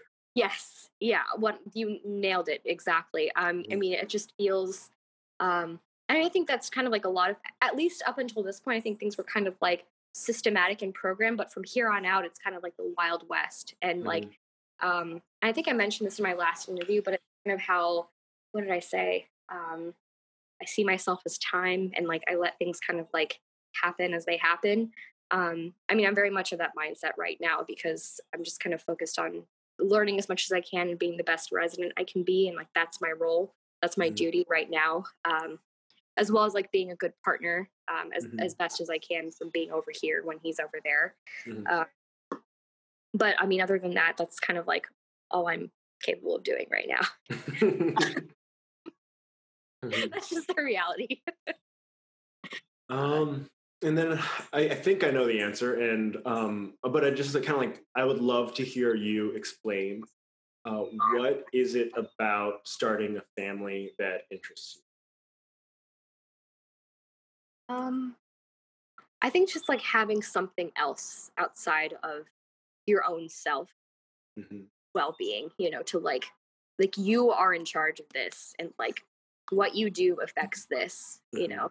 Um, and you can really like kind of be this like mentor coach person for this like little thing and and watch them grow and watch them like become somebody that you can be proud of you know i think that's a really really cool concept mm-hmm. uh, and have yeah. you ever had that or like is, is the ferret babies is that like a shade of that that you're like oh yeah i, I like this i like this energy very very pale shade of that yes mm-hmm. but no it, i mean it's really it helps so much like um, selfishly speaking you know you can you can be there to take care of somebody um, and that really can kind of like take you outside of your own mind a lot mm-hmm. Um, which is something i've kind of always struggled with so like having them here which is it's like it's a tiny thing but it it um it, it does it just makes me feel like more normal i guess like the life we live is a lot more normal by mm-hmm. having them here um, not to say that having kids makes your life any more normal, because I think that definitely throws a wrench to, into your daily routine. Mm-hmm. Um, but um, it tethers you in a way that um, you otherwise aren't as tethered in in the medical world. Yes. Yeah, and I've noticed that like um, one of my favorite attendings. I mean, she has I think she has like three or four kids. I can't remember. Um, but nothing fazes her. It's just mm. like everything's going to shit. Okay, that's okay. Well, noted. yeah, chill. I mean, I think it's just like the attitude that you have and the skills that you develop. Um, I mean, I think that just manifests so beautifully um, mm. in everything else that you do. You know, it's just you know, bullshit doesn't matter anymore. Mm. I don't know. I mean, correct yeah. me if I'm wrong. I'm not a parent, so I can't I can't really speak for parents. But I feel like that's that's the yeah. kind of the sense I'm getting. And and those who don't have kids, I think they can become extremely fixated on their careers and like the things that go wrong specifically within their jobs. I, I don't know. Mm. Just from what I it, it clarifies what's important. Um, it really sifts things out. Um, but I also now now I want to go down a little bit of a rabbit hole um, within the field. You know, now that you're in this radiation oncology field and you started to work with attendings and hopefully developed mentors, like are there are there people that you're working with right now that you really that you well, there there are large or maybe entire aspects of their life that you want to emulate for yourself and that you feel are setting a really positive role model for you or you know or you can talk about the negative role models things you want to avoid um, but like what what is that aspect you know now that you're starting to be surrounded by radiation oncologists? Yep so i mean I, that specific attending with the three or four kids um, i mean she's she's all about like wellness taking care of herself. She really can like I really get the sense that she, when she's in her role of work, like she gives it her all, but she never, I don't think she takes it home like as much as some others do. Mm-hmm. Uh, so when she's off, she's off and she's like really at home. Um, she's really like there for her kids and that's like a priority. And I think being able to like differentiate those things is, is huge. Mm-hmm. Uh, I think I really want to be able to do that. Um, cause I mean, right now I'm, I'm not, I'm honestly not doing that. Like I come home and I'm still I'm working, I'm studying, I'm contour mm-hmm. like I'm doing radiation plans, you know. Um, so it's it's a lot harder to do that I think when you're a resident, but um, you know, as as an attending, like when I have like a full career, I want to be able to do that.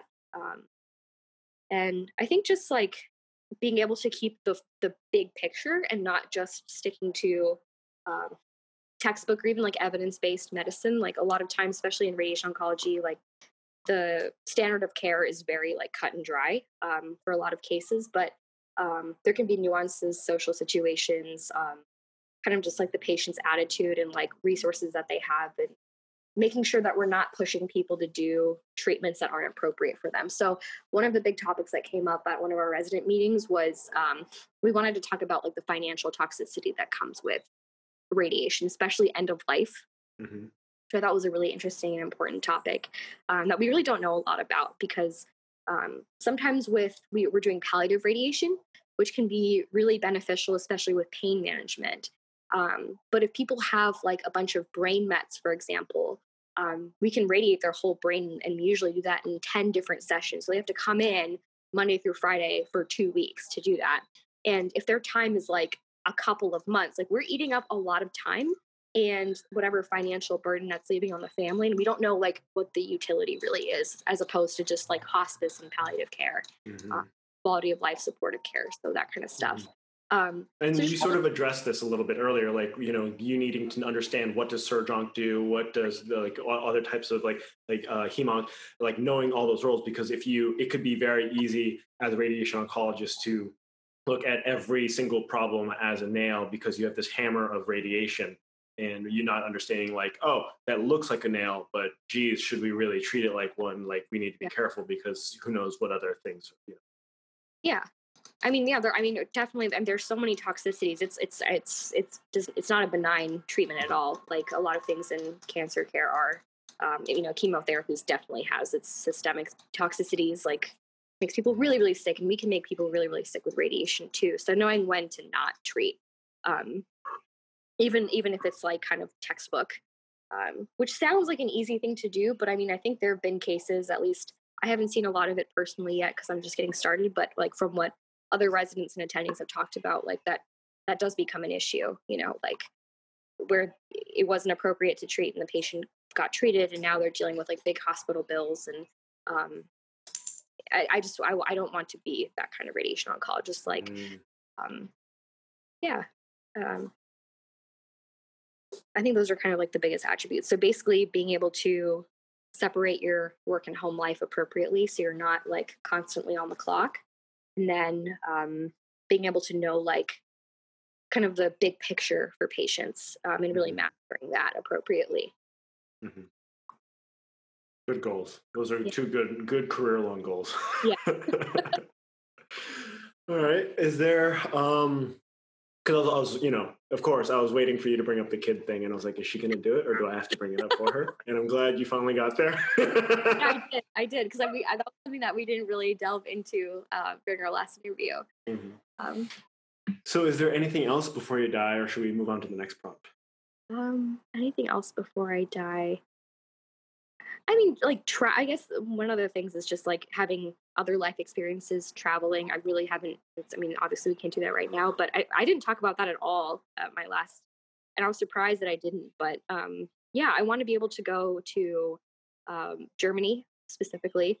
Um, I mean, I have I have many years, but because um, a lot of Scott's family is there, and so we can just like hang out and have oh. a great time and it's just like a little thing, but like mm. I want to be able to do that, and I want to show um, India to Scott. I want to take Scott mm. to India. I don't want to just like because usually when we go to India, it's like we're seeing all the family, and that's like all we do, which is great. But like mm-hmm. I haven't actually seen like the Taj Mahal or mm. like gone to like the beautiful beaches or done any of those things. So I want to see India. Mm-hmm. Um, so just like little things like that too. Mm-hmm. mm-hmm. Excellent. Before I yeah, I mean, this is this is the morbid part of me, but it's also the part that respects uh, so much about India. Is I, I forget the name of that town, but it's where, like in the Hindu religion, it's like the place to get burned and, and where you die. Do you remember what it's called? Uh, I actually no. Okay, there's like this old old city where people would go, and that's where like uh, you know as they end life, as they get towards the end of life, they would like that's where you go, and then you'll be burned on a funeral pyre, and if that's where you die, that's like a has a lot of uh, spiritual value. Um, yeah, I'll look it up. I forget what it's called. I, I learned about it from Ram Dass. Um, okay, cool. Yeah, yeah so that, that'll be a, that's one of those things. I always wanted to go to India for that reason. Um, so uh, now that we're here, uh, how do you finish that prompt of when I die, I want? When I die, I want. Hmm. Yeah, I think um, how I want to die. Um, I think one thing that I've I've realized is like I want I want enough time to like be able to say goodbye and be able to be functional enough to kind of do the things that I want to do. Mm-hmm. Um, as opposed to just like be there and then not be there. I think that's a terrifying thing. Um, mm-hmm. Or like be functionally there and then all of a sudden not be functionally there, like having a stroke and then like living with that. Like that is a terrifying mm-hmm. thing for me. So like ideally, I don't want to have a stroke. I don't mm-hmm. think I can prevent that. But I mean, if I had to choose, I would say something that kind of like lets me down gently, you know, mm-hmm. um, and gives like me like cancer. Not, I don't know. Maybe not. I don't really know. Just something. Like, you know too much to be able to just say like, oh, I just want to die slowly and comfortable. Like, no, like, what do you want to die of? Because you know now you know the things and you know what What's it looks like. Way Right? Oh God, there are no good ways to die. Now yeah. that I'm like, I know too much. you know too much right? You can't um, you can't have that like fun imagination land anymore. I know, I know. Like I have to give you a real answer now. It sucks. Um, God, it's it all it's all terrible, man. I. It is. oh man. Um, if I had to choose, uh, maybe just like be pleasantly demented. I don't know. mm-hmm. Well, so this is all this is still still all in the the like camp of before I die, right? So like you're talking about like the the quality of life at least it sounds like you're talking about like the quality of life in the years leading up to death but you're not actually talking about like how you physically want to like what you want in the moment of death transition of life to death right? Right. Yeah. I uh, i don't know. Just uh, yeah no so I don't let, me, let me ask you this. so is are there specific um uh cultural rituals surrounding death in jainism um, specifically with Jainism, um, not that I know of about like the process, but um, I know a lot of people they do very similar things to like what's done in Hinduism with um, cremation. Mm-hmm. Uh, so I, I would probably probably want to also go that route. I don't think I want to be buried. Mm-hmm. I, that just doesn't sound sounds like kind of a waste of space to mm-hmm. be honest. Um, I'd probably want to go through with the cremation. Mm. Um, I think that's what most people do. Like they do like the the funeral pyre. Mm. Um, but again, that's after you die. So, but exactly. like, but but is there? So you don't know of any specific rituals like specific around the transition of life to death? No, no, I, I don't know of any specifically in Jainism. Mm. Um, yeah, I think. I mean, I think I, at least just like from family members, you just usually go to the hospital and you die there, or in your home, or mm-hmm um, there's not really any specific thing that happens that I know of. Mm-hmm. Um, yeah. Do you or have there been any deaths that have affected you greatly? Hmm. No, there haven't. Um, which I feel like almost makes like this this interview more challenging in a way. You know, like if you haven't seen it yourself, it's a lot harder to kind of have those answers um, mm. and like it's just different when like you're in the hospital or you you see patients dying it's it's just such a different like it's it's harder to put yourself in that um in that situation at least for me you know I, I i'm very like separate in like my personal feelings about death than i am about the feelings of death at work because it's i'm at work it's just mm-hmm. it's so so different like i can um objectively say like oh i would not want to like be like incontinent, for example. Um, but I mean, I, I beyond that, it's like I I don't have a great I don't have great insight into mm-hmm. what that'll look like. And I think if I, you know, if that ever happens and I am able to like have those feelings and, and see someone that I care about go through that, I might have a better answer. But I mean, right now it's just, um, it just feels like such an abstract concept in my mind of, of what that even looks like, you know? For somebody that I care about. Like I, I can't even like think about it, which is it's it's a weird it's a weird and like you think I mean as a doctor like you you think that you would be able to, but I just have not gotten there. I don't know. I, I don't know if you have, but um it's I, I think for me it's a little different, but for me I've never actually having you know even having gone through med school and gone through my intern year where I do my medicine rotation, I still haven't been in the process in the presence of a human dying, like a like becoming going from alive to dead. Like I still haven't seen that, um, mm. and I know that's it's so weird. The fact that we're doctor, like I, I, don't know. Have you have you been in the have you been in that presence? I have. So I'm in the ICU. I was, I think this happened maybe two or three times where uh, basically we were um, weaning the patient off of the vent, um, like a terminal extubation. Um, so we were giving them like Ativan just to relax them and morphine for pain, um, kind of like that cocktail. And mm-hmm. it just, it felt like a surreal experience. Like you're there and you're kind of like seeing it from the outside in because you're kind of like you're you're not really physically in the room that whole time like you're going in and out just to like turn change the vent settings to wean them off but you're not like really there like with the mm-hmm. family um um so it's it's a it was a really strange experience and actually one of the um ICU doctors like she was like a traveling ICU um, physician and she did a really really good job of this um but she I, the I think the most um the most personal um, moment I had when when I was going through that process was the final physical exam. So you know, like listening to their heart and lungs, checking their pulses, um, checking their pupils. Um, that was like a really, I think, important and therapeutic thing for like the family to see and for us as like doctors to see that like we've transitioned this person um, to literally to death. You know. Mm-hmm. Um, but it was like it was like good to have that closure as like weird as that is just doing that last like you're putting your hands on the patient mm-hmm. um, but it's just i mean i don't know when i when i think about it like I, I can't even fathom what that would be like being that person's like wife or their their son or daughter like it's just i have such like a or the patient. or or the pa- or the patient yes. I just it's so um mm-hmm.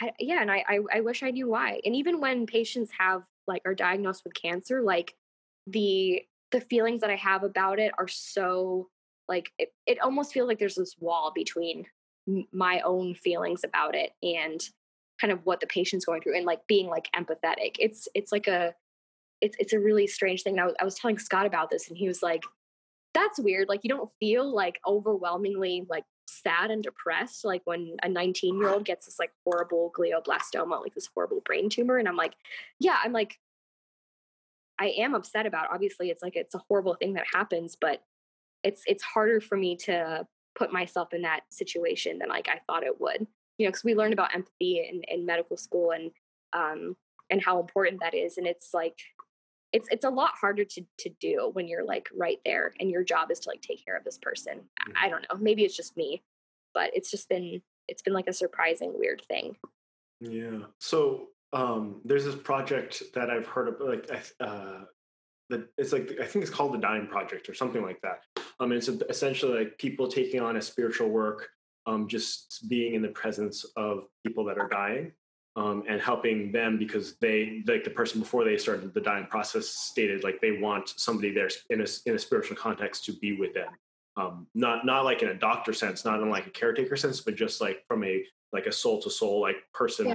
like just be someone there with you um, because when there's you know once you put on the the caretaker um, helper hat it you kind of you you trade you trade like the presence hat for the helper hat and you it's yeah. really hard to wear both at the same time and i think the way you're describing of like you're wearing the helper hat and like putting on the presence hat is so hard um, at, at, least in our stage of practice or like our career um, and it's not something that we're like necessarily encouraged to do because like you said like if you're in the icu you got to pop in there are other patients that are dying or about to die and like that might be preventable and like um, there's like an aspect of like that. And I remember for me, the first time I saw a dead human was in the context of the terminal physical, like the final physical exam.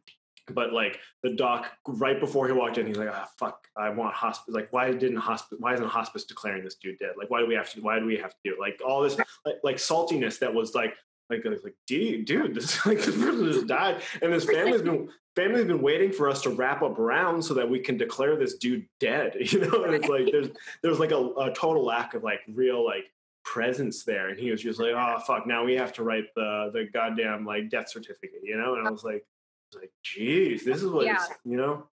And, that, and that is weird. Yeah, I mean, I feel like that's like yeah, I, I could never see myself being in that particular because mm-hmm. that's just that's like way. But there's there's kind of like this kind of dance that you have to do to like because I remember when I was um, sometime 30, I think it was like a family medicine um, rotation, and I was like sitting with the patient. I'm like, we were both crying together, mm-hmm. and like I see, I've I haven't done like I haven't had those feelings, you know, and like of course like i'm there for them and like i say the things but like the tears don't come out you know mm-hmm. and like i don't know if it's because we've done this so much now and like we haven't done it that much you know, mm-hmm. it's only been like a couple of years or it's just that like you're you're right about the helper that helper hat like you're you're doing all of that stuff so much more uh, of your time that um the like the presence thing is it's it's not as it's not as intense when you do it um I mean, I, I think on the most important thing is that you just like sit there and you listen. And mm-hmm. like maybe you don't have to like showcase those emotions or like say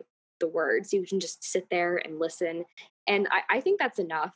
You know, I, I, I thought that I would be more like vocal and, and like have the right words to say, but I, I feel like patients don't always want or need that. Sometimes you just have to like literally just like sit there for a few minutes and that's it. Like let the mm-hmm. silence like be the empathy and support that they need.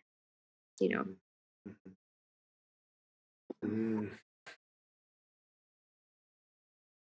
And so in and and we talked about this before the interview about how your desire for like that final transition you i think you there's still aspects of it that you want from that previous interview right definitely i think um the, the what i loved um from what i said before was um laughter being mm-hmm. kind of like how i'm transitioning out um and like physically i don't know how that would happen but just in general the general sense it's just like having joyfulness and having a good sense of humor mm-hmm. uh, throughout the whole process, like whatever that would be, and mm-hmm. uh, kind of like. Have you seen that in another person's death yet? I have. You um, have now. I, I have. So so maybe okay. So not in someone's specifically in someone's death, but we had a patient who had this like horrible um, glioblastoma, and she was super super sick. Like the inpatient team, like basically just wanted to put her straight through hospice, but um, she was like very she had a very like robust career before and like very very smart very vocal. Um, but i mean she was so funny. Like she i mean she just like she was so positive and so um so like jovial. And i mean i feel like that got her through her radiation treatments um like whatever attitude that was it was just it was like amazing to see. Um because i mean you're diagnosed with this like essentially terminal form of cancer. Like you, you know, you only have maybe two to three years. Um, but it was just her attitude was like incredible, and she ended up not having to go through hospice. Like she actually did really well with the radiation, and um, she's going to start chemo soon. Um, and now I think she's at home with her family, um, doing like the chemo, just going back and forth. So I, I think the attitude is like um, a really big part of of the fight or not so much the fight, but just getting through the treatments. Um, mm-hmm. Um, and so I, I just hope that, that that's kind of the attitude that I can have, and I'm able to kind of like, um, just not like sit in sorrow, you know. Mm. And I hope that my family members can do the same. I know I, it's a lot to ask of people. Um, have you seen the movie um, The Farewell? No. Oh, you have you recommending it. Yeah, I watch movies now. Like that's a new thing, and that's a great one. You have to watch that one, um, and you'll you'll kind of see what I mean, um, and let me know what you think. But mm. um, a lot of it is kind of about like um, saying goodbye. Uh, obviously, it's in the title, but the the woman has um, I think she's from China, and she like doesn't speak English at all, and her all of her family comes to her um, to, comes to see her because number one, there's a wedding that's going on, but the other thing is she was recently diagnosed with lung cancer. She has no idea, um, and none of the family members want her to know about it.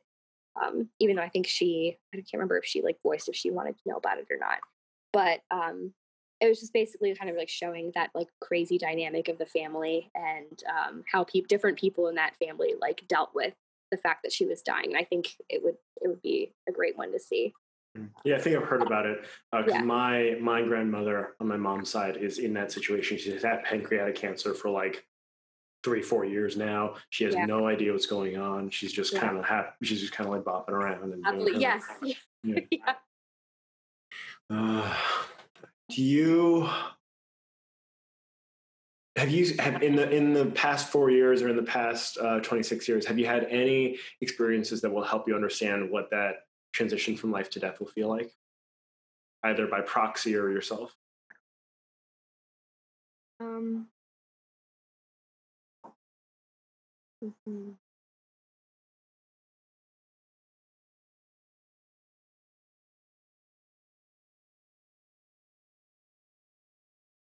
That's tough. I mean, tough one because I personally know. Um,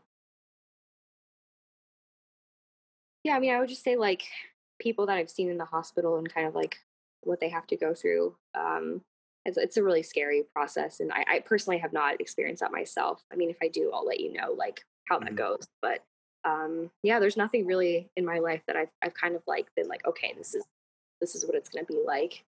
Um, yeah, that's, that's really hard yeah, I don't know. I don't. I don't think I have an answer for that one at this point. Mm-hmm. Still got some time. Still got some time to figure that out. Hopefully. Yeah. thankfully, yeah. I mean, thankfully. So I, I, I, don't. I don't hope that that happens at any point. Um, mm-hmm. mm-hmm. And I guess before we move on to this last prompt of after I die, I want to crack open the parent box Mm-hmm. How do you think? Because they're all, so from what you just told me, your mom is forty when she had you, so she's what like sixty six, so she's like definitely getting into the back half of adulthood. Right. Um, and how old's your dad now? I think he's going to be seventy three. Oh, gotcha. So he's yeah. he's he's in he's in that not he's not young anymore for sure. I mean, he acts like he's in his twenties, but oh, yes. Of course, of course. I, I, would not imagine your father to be anything separate from that. he was doing handstands the other day. It's just like. mm-hmm. And I guess, uh, do you have, you know, and part of this is tough because you're an only child, so you'll kind of be, you know, I have an older sister and a younger brother, so it'll be kind of more diffused and spread out in terms of the burden of it. But do you even imagine how you're going to start to approach these topics with your folks and you know your your parents yeah i mean so i have i've talked to them a lot about kind of like getting their wishes established and it's it's been kind of like an incremental process um of just starting that conversation because i think especially like my mom is very like morbid averse like she doesn't want to talk about that my dad mm-hmm. is a little open to it um but she's like, no, like this is not, you know, it's not going to happen anytime soon. You don't have to worry about. It. But it it could, you know. Mm-hmm. Um, and so I think I think we really need to start having that conversation more, um, more explicitly. Like this is this is the plan. Um, this is how we're going to kind of like transition through things. And like, do you want hospice if like we get to that point? Like, you know, do you want to like have your like feet rubbed? Just like details like that or do you want i mean even like dnr dni like we we've kind of like danced around the conversation um, but we haven't like i don't think they've established that yet. Um, and i i'm i'm having trouble even just objectively telling them what to do because i mean obviously I, a lot of times i'm like definitely dnr dni but um the daughter side of me is like let's do all the things like keep mm-hmm. you alive and mm-hmm. so uh, it's um yeah I, I, I don't know yet um and maybe i don't know i told i told them they should go to their pcp and maybe have this conversation with like someone who's like more objective has like kind of like a third party observation type of standpoint without any bias um that's what i would encourage them to do i think Um because um, i i really i i don't know if i'm like gonna be able to make that decision honestly. Mm-hmm. Yeah. Um so and uh, yeah i i would probably um for my own self and who i'd make my like power of attorney or um you know whoever can make my own medical decisions when i can't like um i think i'd probably have scott do that. I think he'll be very objective about it i hope. Mm-hmm. uh, yeah. We we haven't had we've had like a little bit of that conversation um but I mean, I think it is important to have your advance directives done like sooner rather than later. Um, so hopefully, hopefully they'll be willing to open that can of worms again soon. mm-hmm. Mm-hmm. Do you think you could take off the helper hat with them and be in the presence hat? I think I'm going to have to. Um, I don't think I would be able to do both. Like it's going to be one or the other, and yes. um, I think it's going to be more of the presence hat for me. Mm-hmm. Um, yeah, because yeah, I, I, don't, I, I would not feel comfortable being both. I mean, I even now, I just like sometimes I'm even when they ask me like medical things, I just say just go to your PCP. like, I, don't, I, don't, I, don't, really want to be in that role, especially mm-hmm. after like my mom had that fall, and I was like, I don't, I can't do this. Like mm-hmm. this, somebody else needs to like do all the medical things, and I can be there as your daughter, but I don't want to be your doctor. Mm-hmm. Yeah. yeah, and then, that's sort of like the idea that I was getting to back uh, when we were talking about like that competency question like when could you take on that emotional role of like your parents you know being the doctor to your parents? And it sounds like you, you've almost come to this conclusion where you're like i want it separate. I just want to be the daughter. Yeah i, I think so. Um, that's where i'm at right now. I don't think i want to be their doctor. Like i want to be aware of what's going on and like be able to ask questions but i don't want to like drive the the medical bus because mm-hmm. i don't think that's helpful you know mm-hmm. I, I, mean i think there's a reason why you're not supposed to treat your family members because mm-hmm. uh, there's always always going to be that bias and you're always going to like it can definitely like alter the course of their care and i i don't want to be the person to do that mm-hmm. um, unless i see something egregious of course like like you need to see a different doctor but um yeah mm.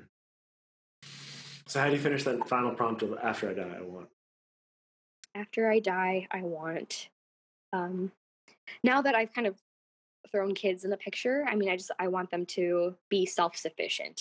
I think mm-hmm. that's I think I want them to be able to be their own people and um, be independent. Um, and yeah, that's I mean that's it. I think um, that's it.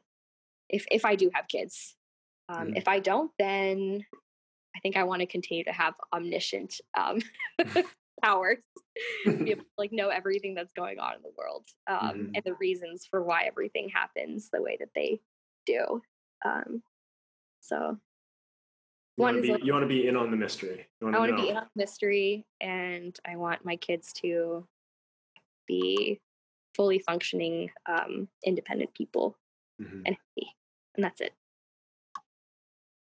mm. do you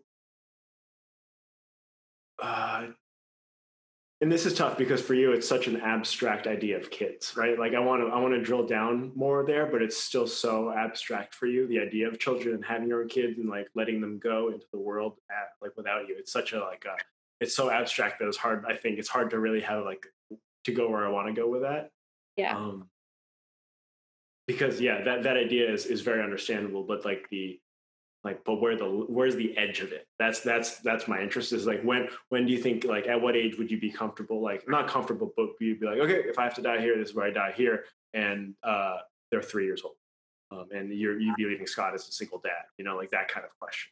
Um, right. and, and that's something i think about with june is it's like at this point i i think i've left enough like material for him to understand who i am before he really got to know me um, yeah. that I'm like, okay, if I die, that's it would not be great because uh, I'd be leaving Mackenzie a single mom. I think she's strong enough to be able to do that, um, and I think that she's set up in a place with support from my folks that she could, you know, that June can grow into that person that I know that I that I hope and want him to be.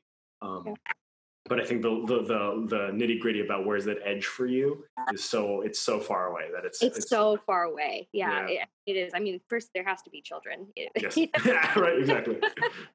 um, and then um, yeah, and I think one of the uh, when we did the last interview, like one of the things I said was I think I'm going to die young.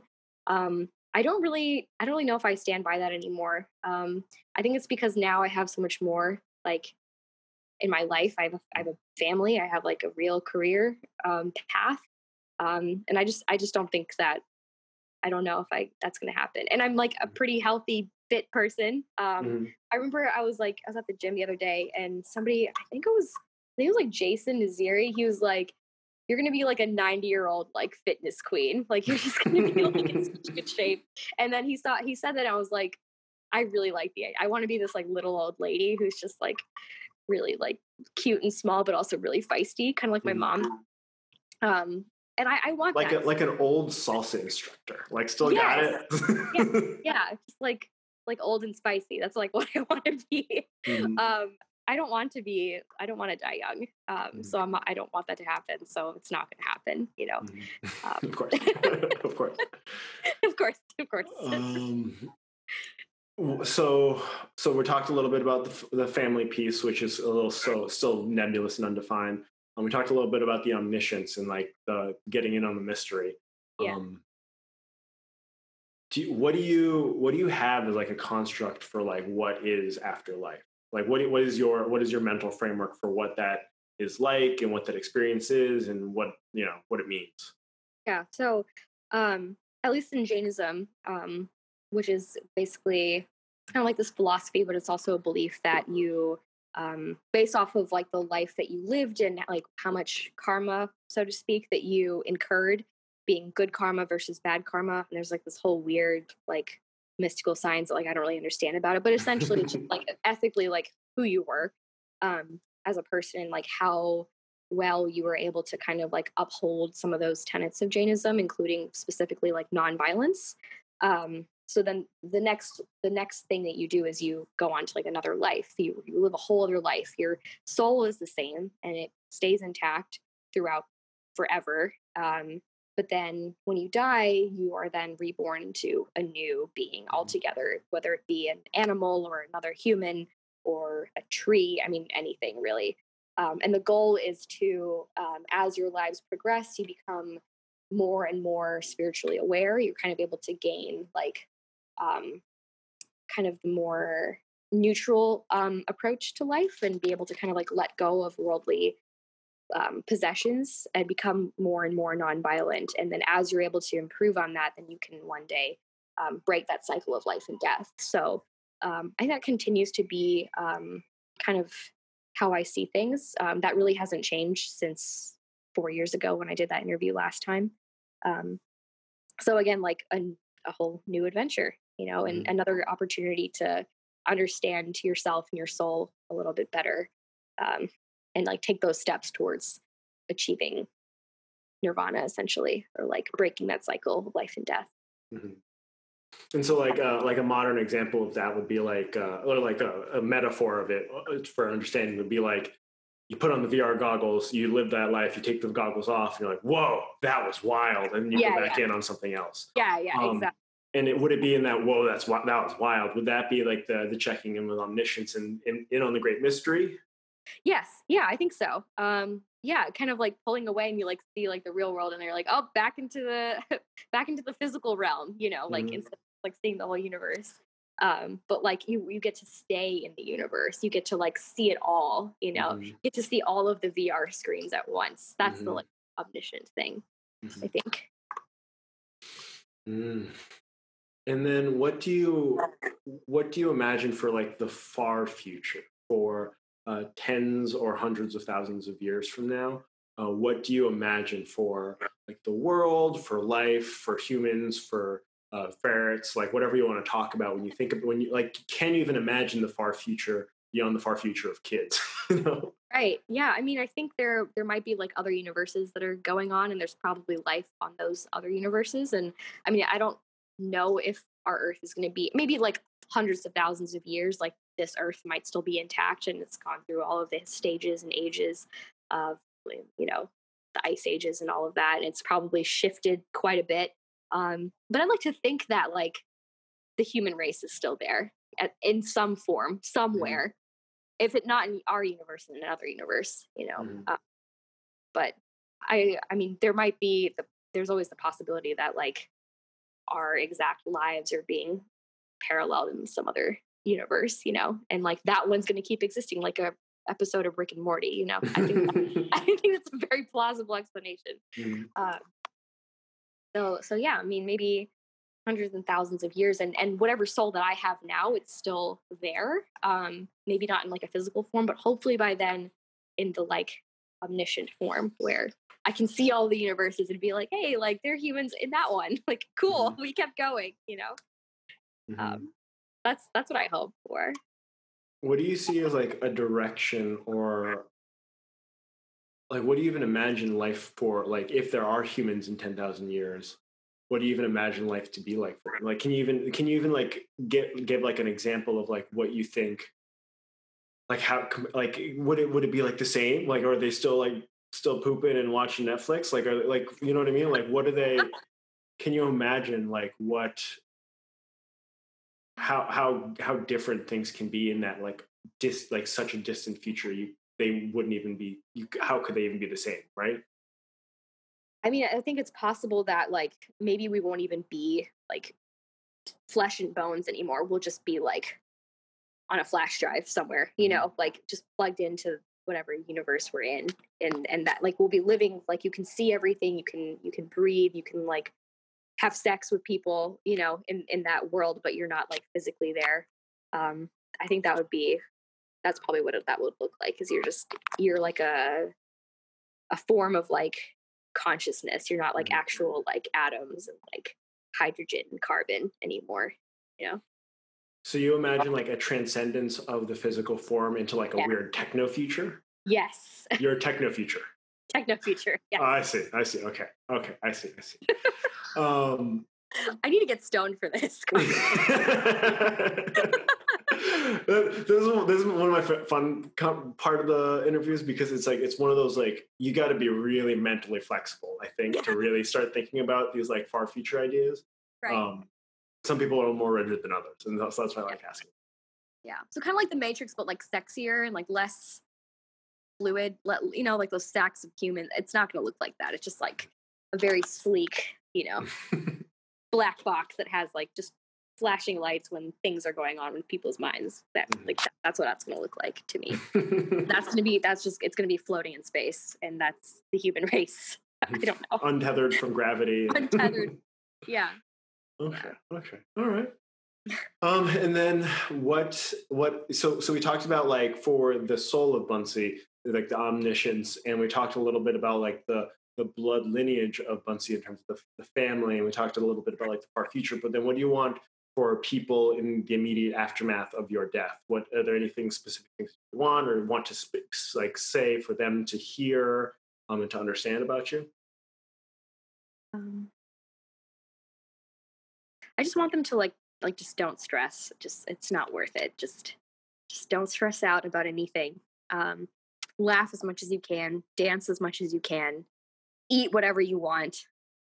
Um, yeah, that's it. Just like live as like responsibly hedonistically as you can enjoy yourself that's it mm-hmm. um yeah and i think um i think a lot of that comes from my my dad is very much not the like don't be like a hedonist. He doesn't he's not a proponent of that but he, he is very much like um very like go with the flow and like don't like um don't like burden your mind with too much you know just just enjoy everything that you do um, which is like not an easy thing to do obviously you know it's i mean I, you know this this morning i woke up in like um, like a semi panic i was like oh god i have so much to do you know? Um but uh, I, I would that's what i would like my family to know and um just like remember me like fondly i guess you know mm. like that i was like fun and um and like always there for people, you know, as much as I could be.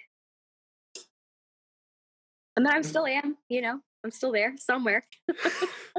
Hopefully, omnisciently watching the whole show. Mm-hmm. Mm-hmm. Have you ever been comforted by the thought of uh, somebody who has died, um, like omnisciently watching over you? Yes, I just you know I talked to I talked to my parents last night, and they said they started feeding crows, um, Mm-hmm. And they there's this like ancient Indian whatever like um thought that like a crow is like the manifestation of someone who's died that you care mm-hmm. about. I just mm-hmm. remembered this. I don't know why. I'm, I'm glad you asked because um, I thought that was like a really interesting thing. So, like, yeah, you're like feeding your ancestors. Um, and my um, my mom's sister died this year, a few months ago. I didn't know her very well, but she they was she in India or was she in India? Gotcha. Yeah, and she, I mean, she was relatively young. She was like in her late fifties. Like, uh, she's a psychologist. Um, very very sweet person. We actually looked very similar. Like of of my whole family, I would say I looked pretty similar to her. Um, and yeah, they were very very close. So it was it was kind of this this sudden devastating thing that happened. Um, so I wonder if that crow was like maybe my mom's sister. I don't know. Mm-hmm. Mm-hmm. Uh, but yeah, I think I think it is like a comforting thing to think about, and um, maybe maybe it is an animal. Maybe it's maybe one of my great grandparents is like little boy, like one of my parents. I mean, who knows? You know. Mm-hmm. mm-hmm. Yeah, I think being being your ferret would be a pretty pretty sweet gig. Um, yeah, they're they're pretty yeah pretty karmically fun, you know. yeah. um, but and so so two things. One is um, I want to circle back to the you know your aunt dying and what that was like supporting your mom through the grief process of her, you know, a sibling, because that's a whole different ball of wax than like a grandparent. And I don't know if you've experienced that, and you know, maybe they are still in India, and that was a whole thing. So there's an emotional distance from that. But the whole like, your, you know, what was that period like? What was that whole experience like for you and your family? Yeah. Um. So this happened maybe I want to say like a month and a half ago. Um. Oh wow! so really recent. Yeah, it was really recent. Um. But I we really, I mean, the the grieving process was felt very brief, um, at least from my mom's side, or maybe she just like hasn't been as vocal about it, um, because I think she she kind of gets a sense that like like when I'm here and I'm working and stuff, it's like hard to kind of be as open um, about that kind of stuff mm-hmm. specifically. Mm-hmm. Like she expresses her like anxiety in different ways, but like she, we haven't really talked about um, her grieving since it happened. It maybe it was like three or four days of her calling me and like being really sad about it um, and like talking about her life. Um, but then after that, like I really like we really haven't talked about it that much. Maybe is that part of that morbid averse part that you're talking about? I think it is. I I, I really think it is because like it was it, it, just happened so quickly. Um, but like we haven't really unpacked it as mm-hmm. you know that much since then. Um, it was really really weird and like uh, maybe when I call her today, I'll, I'll ask her like how she's doing about it because we just just haven't like it it's like mm-hmm. it didn't almost like it didn't happen. It's really weird. Mm-hmm. Um, but I, I, I, definitely should ask her about it.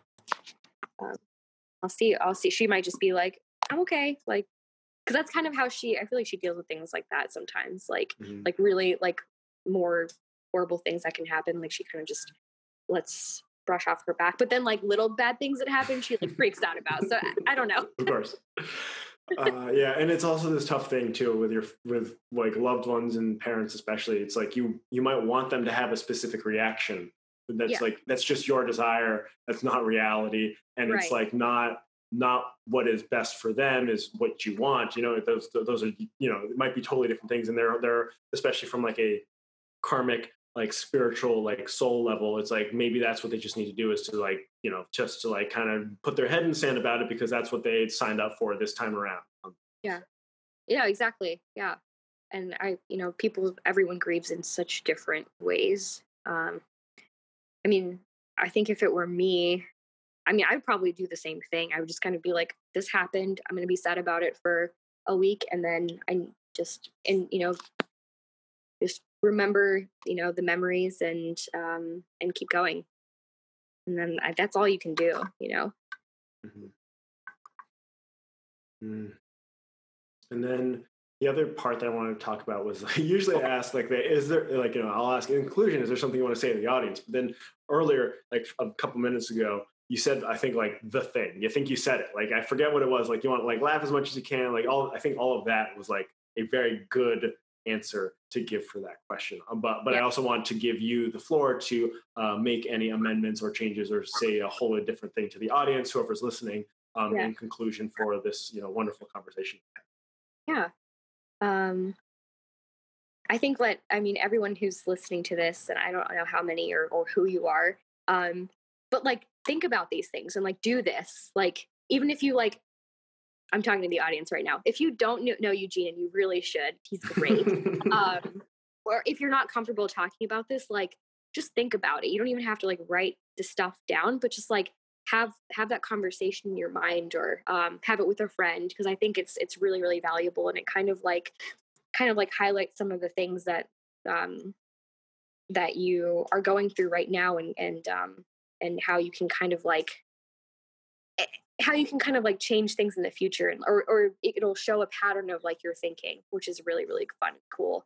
Um, so it's really really fun to see like how my thought process has changed and or not changed since four years ago. Um, so do it. It's really great. Uh, that's my little plug for you. Um, and then all the things i said before just like laugh have fun um, don't worry. It's all good even when it's not it's gonna be okay and that's me talking to myself mm. yeah. Thank you so much, Bansi. This was a this was a great pleasure. Um, yeah. We're in a lot, much different place than we were four years ago, and uh, this is one of the long, one of the bigger gaps between check-in interviews. And I'm really glad that uh, you're one of the first people I've checked. With are so fun. Thank you so much. This has Thank been Bansi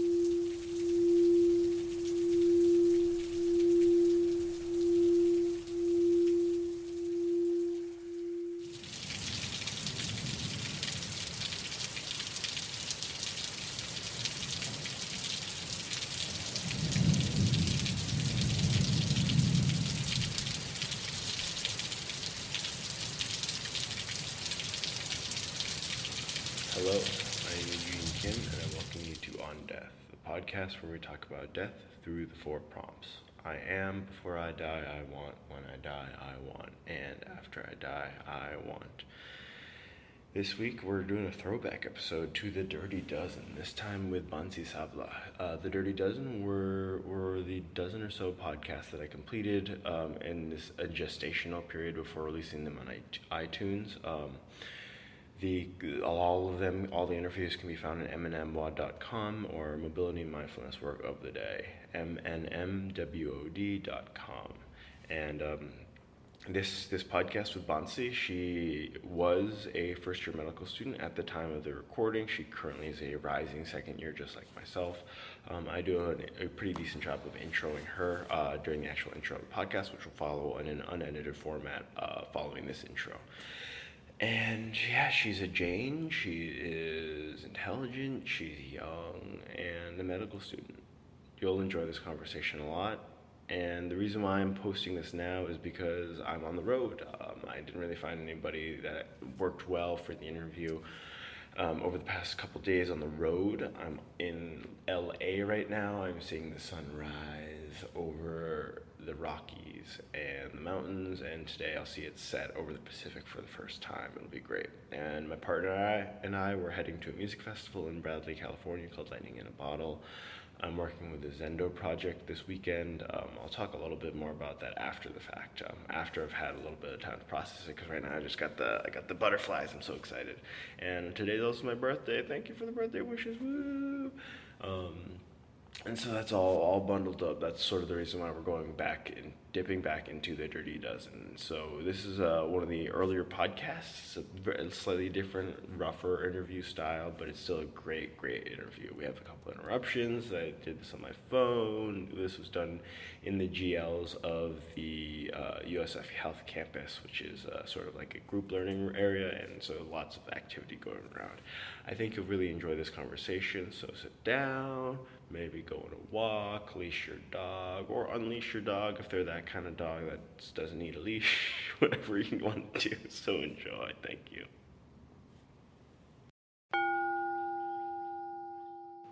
Good afternoon.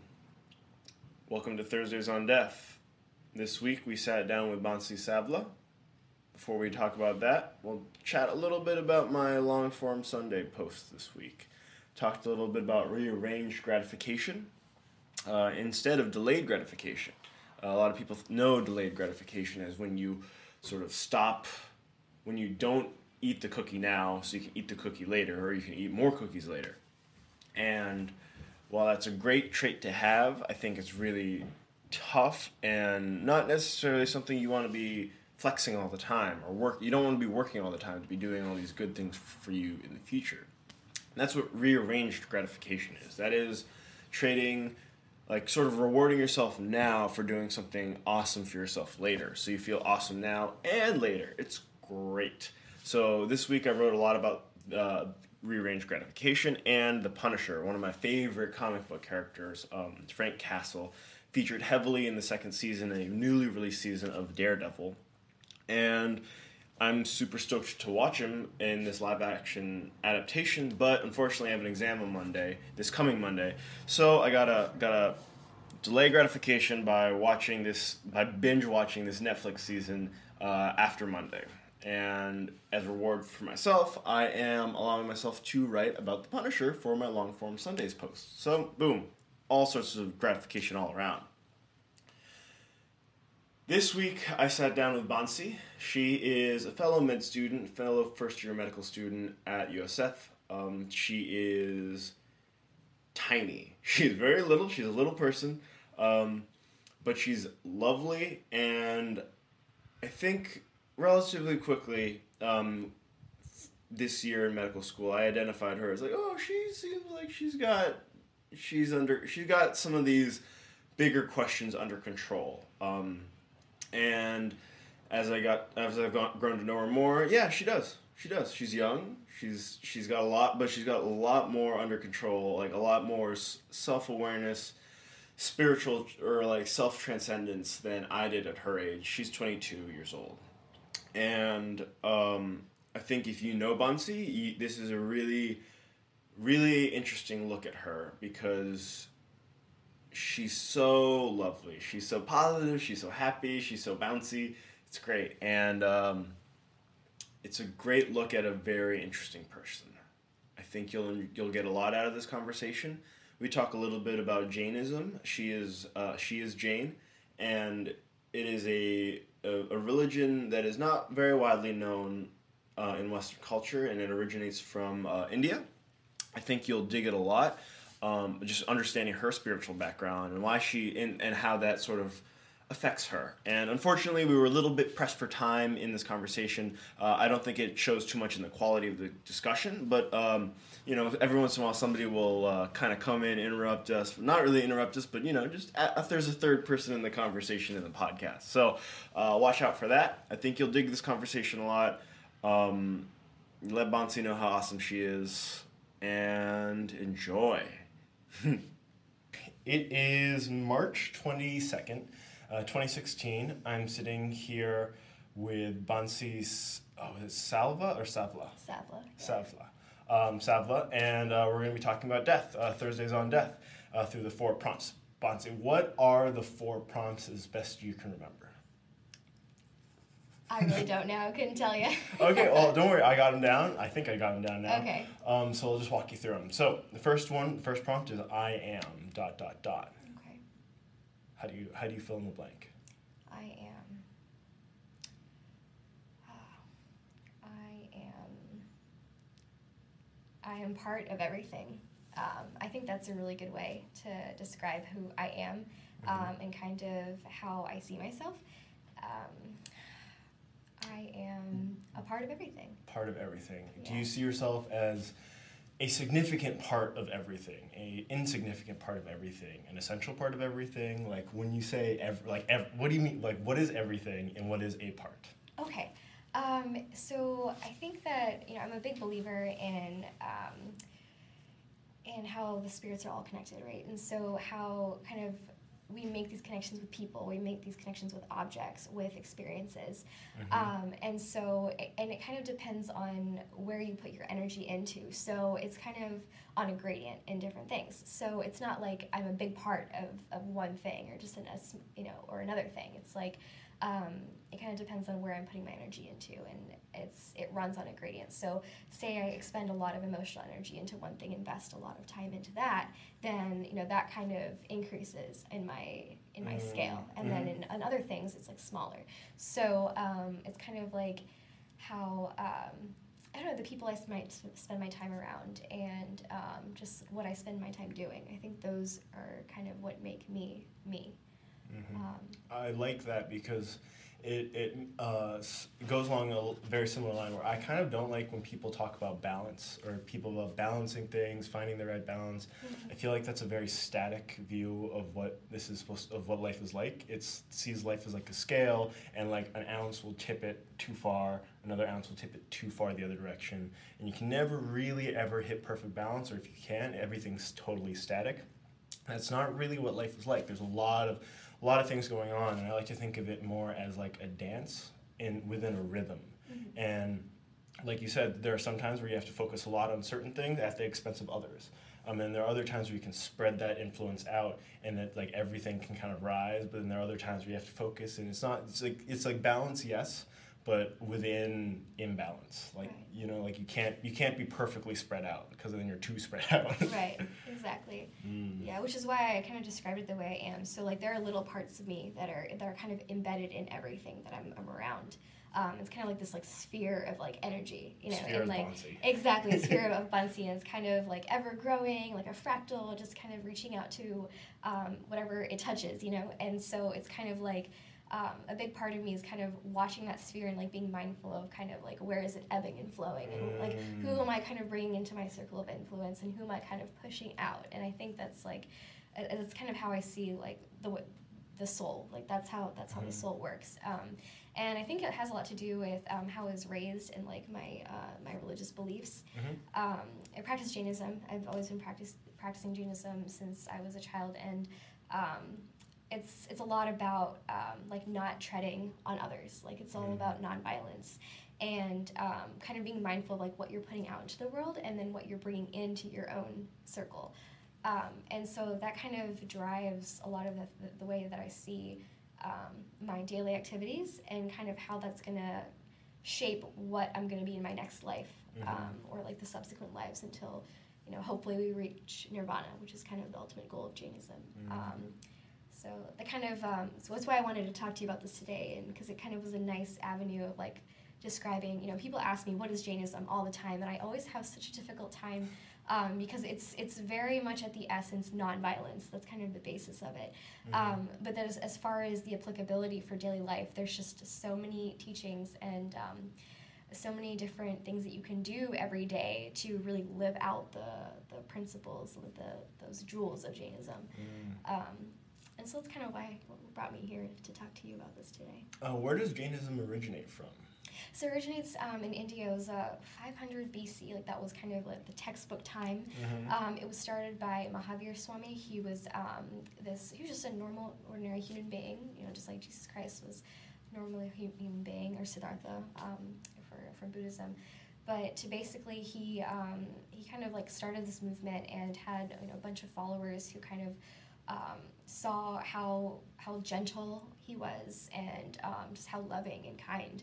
Um, and so that kind of carried on over time, and a lot of it um, stemmed into kind of an, an, ethical way of being, like a philosophy of living, rather than just um, religious tenets and like certain practices. Um, so, yeah, so it's, it's been around for a very, very long time, and um, it parallels a lot of other religions. It parallels parts of Christianity, parts of Judaism. It parallels um, a lot of aspects of Buddha- Buddhism as well. Mm. So. And what does the word Jain literally mean? Jain, um, Jain is, is based on soul. So like Jiv, mm. Jiv means the soul, like mm-hmm. Atma and soul. Is, uh, they're kind of go hand in hand. And someone who's Jain is um, very conscious of the soul mm. and kind of like the, what happens to it um, in the karmic balance. So um, that's basically what Jainism is. It's mm. looking, it's really um, being mindful of um, kind of the karma, you know, the good karma, the bad karma of your soul, and like kind of what makes that up, and what you can do in your life, in that current life, to um, bring that balance kind of to this neutral, you mm-hmm. know. Um, so yeah, that's what Jainism is. So you are a part of everything. What else are you? oh, um, that's not the million dollar question. What else am I? I don't know. Um, Has anyone ever described themselves as time? No. I'm time. I think I'm. I think that's that's a big part of me. Is, is time. What does it mean to be time? To be time. Okay. Um, it's like a really abstract way to, yeah, to describe myself, but that's kind of it's kind of how I, how I do it. Um, mm-hmm. which good. is funny because I'm a very like concrete person. If you if you like kind of see the you know the way I am, I'm a very like you know like you look at my my planners and I have like an hour by hour schedule, and then I describe myself in these strange ways. So um, I am time. Um, know. It's like there's there's this idea of like time on the human scale, like time in terms of hours, in terms of seconds, in terms of microseconds, in terms of months or years.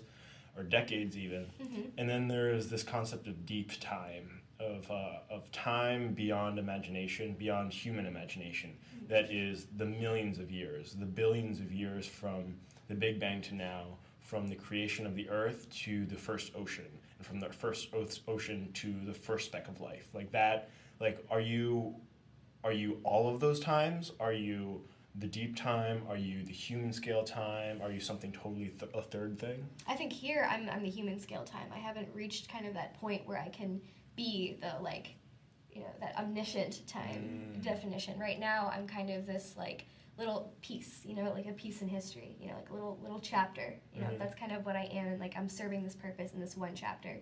So I haven't like reached that spiritual level where I can say that okay, I'm part of all time mm. um, yet. You know, like maybe a small piece of me is, but we're in the here and now in this kind of like, like human form that I am. Mm-hmm. Um, I think I'm just this little chapter. Part of everything. Part of everything. Mm-hmm. Yes. And is is the time that you are? Is it something that can be measured? Or is it something that can that can only be felt? Hmm. Well, that is a really that's a really good way to think of it. Okay, um, you have to give me a second on that.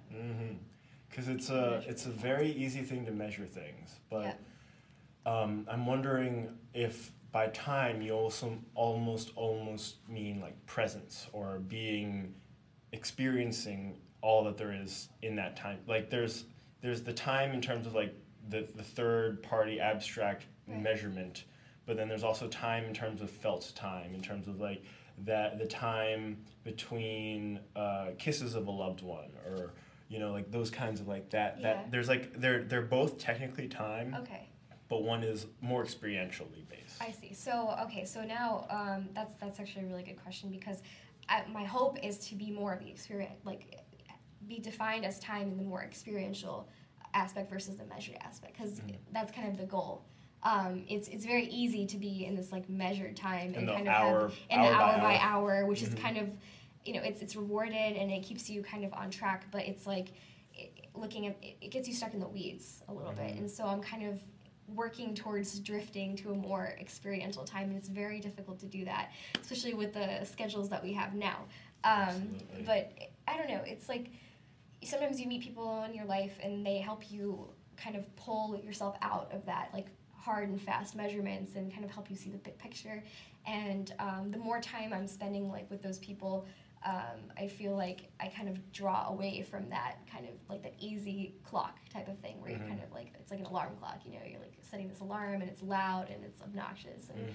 but it's you know constantly like okay now i have to do this and then this and then this and so um, kind of trying to steer away from that and go towards more experiential time. Yeah, and the and and monotony or routine is so powerful in setting your mind in the hour by hour mindset. Mm-hmm. And um, over spring break, I did a really I, I spent uh, a couple days at a music festival mm-hmm. and spent all day hanging out by these slack lines, and it was a beautiful thing. Just like yeah, the day kind of went by fast, but I felt it and I was so happy all day. Wow. And just playing and just just playing, messing yeah. around on these slack lines. It was so much fun and watching people It was great. And it's uh it's like I think it's there's something very very valuable in being pulled away from normal and getting out of those those like hour by hour routines just because yeah. it's the only you can't you can't like a fish doesn't know what water tastes like in the water yeah. It has to be pulled out of the water in the air. It's like, what is this? And then it's like, oh, water's so good. Yeah, and I think life is full of those opportunities for getting pulled out into that exposure. Like this past weekend, actually, I went to a music festival as well. Um, yeah, and so I just danced for like five hours. I just like mm. just forgot mm. like everything else, and I just like let the music move me and didn't think about it. Um, and it just and it was the most beautiful thing just really being in that moment and and mm. i just mm. hope that like in, in almost everything that i can do i can i can have that level of presence mm. um, and it's it's difficult because we're very easily distracted people mm-hmm. um, we also have a very filled schedule so it's like it's hard to to maintain that presence because you're thinking about okay what am i going to do in the next like 45 minutes like i have so many so many things yeah so many tasks but um, it's just it's a beautiful thing when you can really take yourself out of that because then things happen you know you let things in mm-hmm. and you let you let things in without um, you know fighting it so and like trying to make it a thing right. rather than just enjoying it as yeah, it is. Exactly. And that's that's what I love about dance so much is yeah. it's a very I it's so important for I think the health of a human being yes. beyond beyond survival, like beyond Maslow's like hierarchy of needs. Like dance is like very high on the on like your level of needs, but it's so profound. Like I can you you like you see people when they dance, it's like, oh man, you're just you're only thinking about how you look. you you know what I mean? yeah. Like you're the, you're just so caught up in how do you look compared to other people that you can't enjoy the experience at all. And you know, like I don't know if you've ever have you ever seen Phil, our class president dance? Yes, I have. He's Amazing. fantastic. It's it's so it's beautiful. Like it, like in in like every sense of the word, it's watching him dance is so beautiful because he doesn't care. Yeah. And by him not caring, it allows other people not to care, and then it just spreads like spreads, a ball yeah. from there, and it's beautiful. Yeah, I had that experience this past weekend. I went with Anthony, my boyfriend, and mm-hmm. both of us are very similar in that we just don't give a crap. We just don't. We just want to have fun, and that's it. And we went into this thing, and no one was dancing. No one was dancing. Mm. Everyone was like on their phones or like off to the side, like drinking or socializing, whatever. Um, and then we just got up in there, and the music was, you know, the DJ was right there. Music was blasting. We were just ready to rock and roll, and we just started and didn't stop. And then slowly, we kind of felt people coming into our circle, and mm-hmm. and that energy is like it's unbelievable. And it's such a and like realizing you're like maybe not maybe not causing it, but like you're at the center of it. Yeah. It's like a very you're like whoa yeah. what is what is this like yeah it's a very every, intoxicating pull. Yeah, every once in a while you're like kind of like sober up. And you're like what is what is going on right yeah. now? and, then, and, then, you're like no let's get back into let's, let's get keep, back in yeah. Like now the song's coming on yeah it's great. Yeah. So uh, you are time. You are a part of everything. Those are two pretty pretty good ones. Is there a third thing that you are? Is there a third thing? Um, I like to think I'm a friend. That's like, mm. as it's a simple one, but I, I, really like to think that I'm a friend, um, a friend to all, and I, I hope that that's like the energy that I give out. When you say all, what do you mean all? By all? Yeah. Um, to see this is this is where it gets this is where it gets a little a little confusing because mm-hmm. um, you know in the it's it's hard to say no to things. It's hard to say no oh, for yes. me to like to like toxic relationships or friendships that aren't serving me or um, and so but just the way that I've been raised and like the way that my family is like we're still we're very like forgiving type like we don't write people off for anything and um, you always like kind of see the good um, and sometimes that can come at an expense you know so because mm-hmm. people very easily take advantage of that um, and so, but I, I, still think it's a beautiful quality to have. Um, just is. kind of being a friend to all and and just seeing, trying to see from other people's perspectives. You know, mm-hmm. like because there might be someone who you know everyone kind of sees as this like curmudgeon who like doesn't you know want to like reach out, but then it's like okay, maybe there's something deeper that you know you have to kind of take that time to understand mm-hmm. from their perspective. So. And there um, is value in in, in that experience that the that curmudgeon has. Like there is value in that oh, experience, yeah. and like being able to pull it out is hard. It's very, very difficult. It yeah. can be very difficult, mm-hmm. but it can be also very rewarding. Absolutely. And it's sort of like a um, while you were talking, I was like the the the difficulty in saying no. It's so hard. Like I can I can see it in you that you're a very like just like let's give everybody a hug. like very, you have that. You I've have gotten that way better. I've gotten much more selective, mm-hmm. but um, it's it's difficult. It's very difficult, and people yeah. it's it's like the the within emergency medicine, it's always or first responders, it's always responder safety 1st mm-hmm. and it's not a selfish thing. It's not like oh you're you're like we want to make sure you're like yeah we want to make sure you're safe, but beyond that, within the type of person that is drawn to be a first responder, there is a tendency to put your safety second, and that has benefits if you're talking about running into a burning building to save an orphan or something, you know. But it also can create problems where, you know, if you're a first responder and you get hurt, now you've, and you're trying to res- rescue one person, now you've doubled the people that need help. And you've doubled the amount of resources that need to be put into the situation because yeah. you weren't, it's, and it's not like, it's, it's, you got to be it's like being aware that like there's there these are there are people that can that when they're drowning they will thrash and they will pull you down out of instinct not out of malice but out of pure panic and instinct and understanding like all right, maybe I can't latch on to this person, or maybe I need to like sleeper hold them so they stop thrashing, and then and then I can pull them back. But like understanding like not not just being a buoy. You, are not just an inanimate object that's a buoy for other people to latch onto. Yeah, I, and I, something I've struggled with. It's like the concept of the um, the starving baker. Have you ever heard of the starving, no, baker? Starving baker? So it's you know there's, there's baker, there's a story, and um, basically he had this wonderful, beautiful bakery, but and everyone was drawn to it, and he would just always be making food for other people, and then you could see him whittling away into this mm. little nothing. Um, and it's just kind of like mm-hmm. you have to fight that. It's mm-hmm. so important to fight that because that's that's not leadership. Then it's just mm-hmm. kind of like giving, giving, giving without being mindful of, okay, you know, feeding yourself too because you have to be able to feed yourself in that process. You know, um, but yeah, it's. I think that's a beautiful way to look at it. Um, yeah, absolutely. Like a tree mm-hmm. will not give you apples all year round. Yeah, yeah. that's like that's what I'm saying about kind of mm-hmm. like yes, you are a part of everything, but you have to kind of um, measure how much you're putting into each thing, you know, mm-hmm. or like seeing like what's going into your spirit and what's coming out of it. Mm-hmm. So I guess that's what I meant by that. It is a very important calculus that mm-hmm. not a whole lot of people do. Yeah. Unfortunately. Yeah. We'll get there. We'll get there. uh, so, is there a fourth thing that you are, or should we start talking about death? Let's. Let's. I'm ready to transition. I think three is a good number. Three is three. a good number. Yeah. So, yeah. Your your time. you're part of everything. and a friend. Good. Good. So Bansi, uh, how do you finish the prompt? Before I die, I want. Okay. Oh. Give me a moment. Before I die.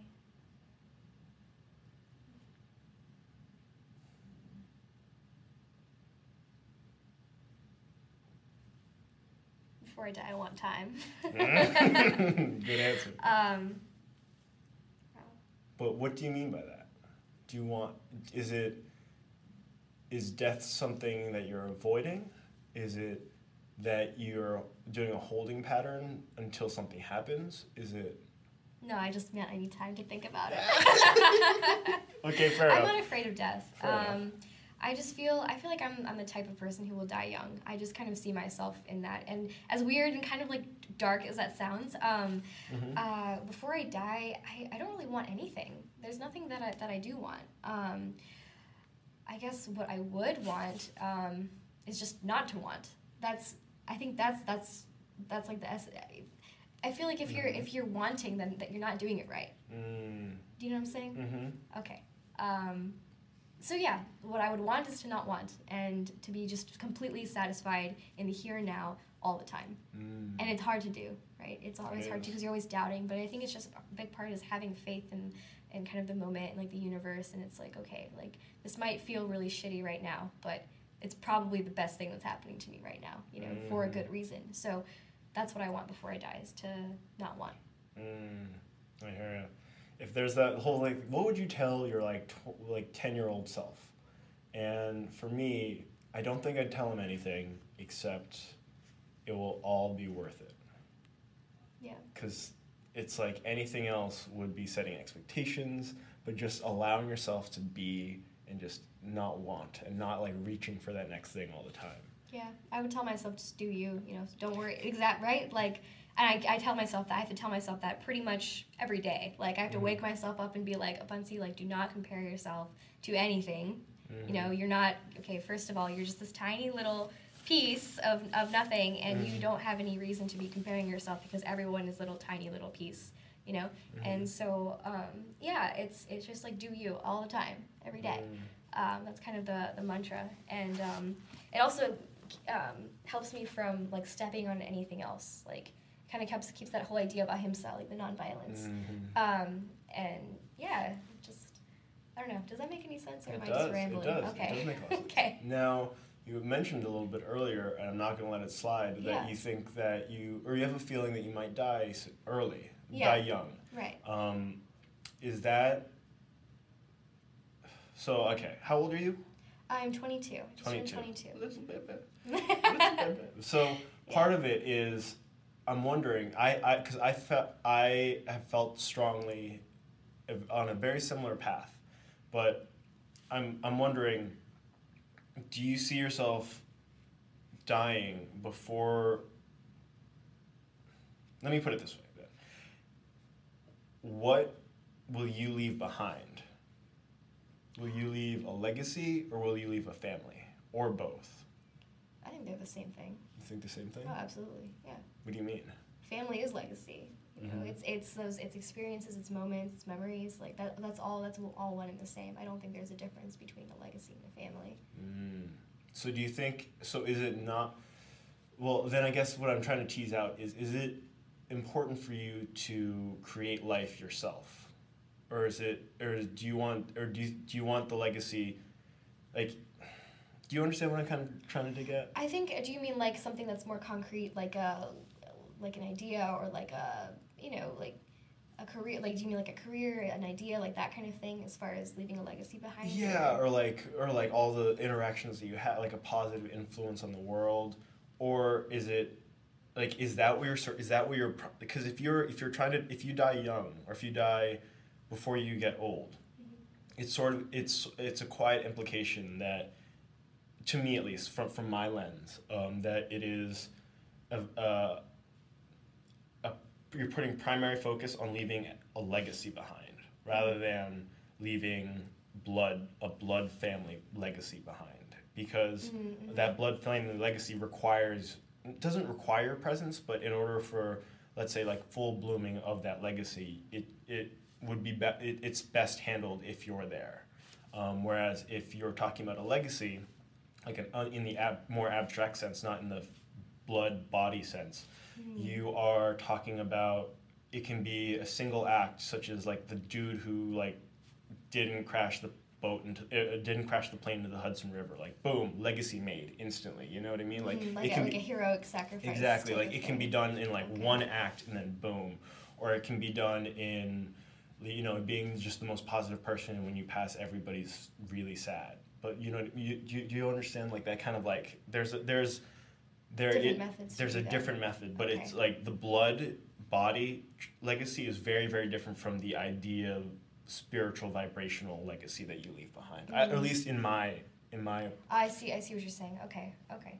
Um, that's a really good. That's a, that's a good question. That's- I haven't thought that far. Like I into know. you know, it's hard to think that far when you're like, okay, I'm, I'm in the here and now. You know, and so Mm-hmm. um, I would I would say though more most more so the, the spiritual the spiritual legacy. I think that's that's just more of a value to me. Mhm. Um, and maybe that can manifest um, in the family in, in like a bloodline um, type of idea but as of now you know it's it's definitely more of a spiritual type Mhm. of thing um, and and I, I do I do see like the the positive I do see the benefits of that um, you know like really putting an emphasis on that and taking the time to kind of build those um, just build myself spiritually I think that's really really important to do Mhm. um, rather than kind of like building my dominion you know Yeah, I just I, I don't think that that's as important Mm-hmm.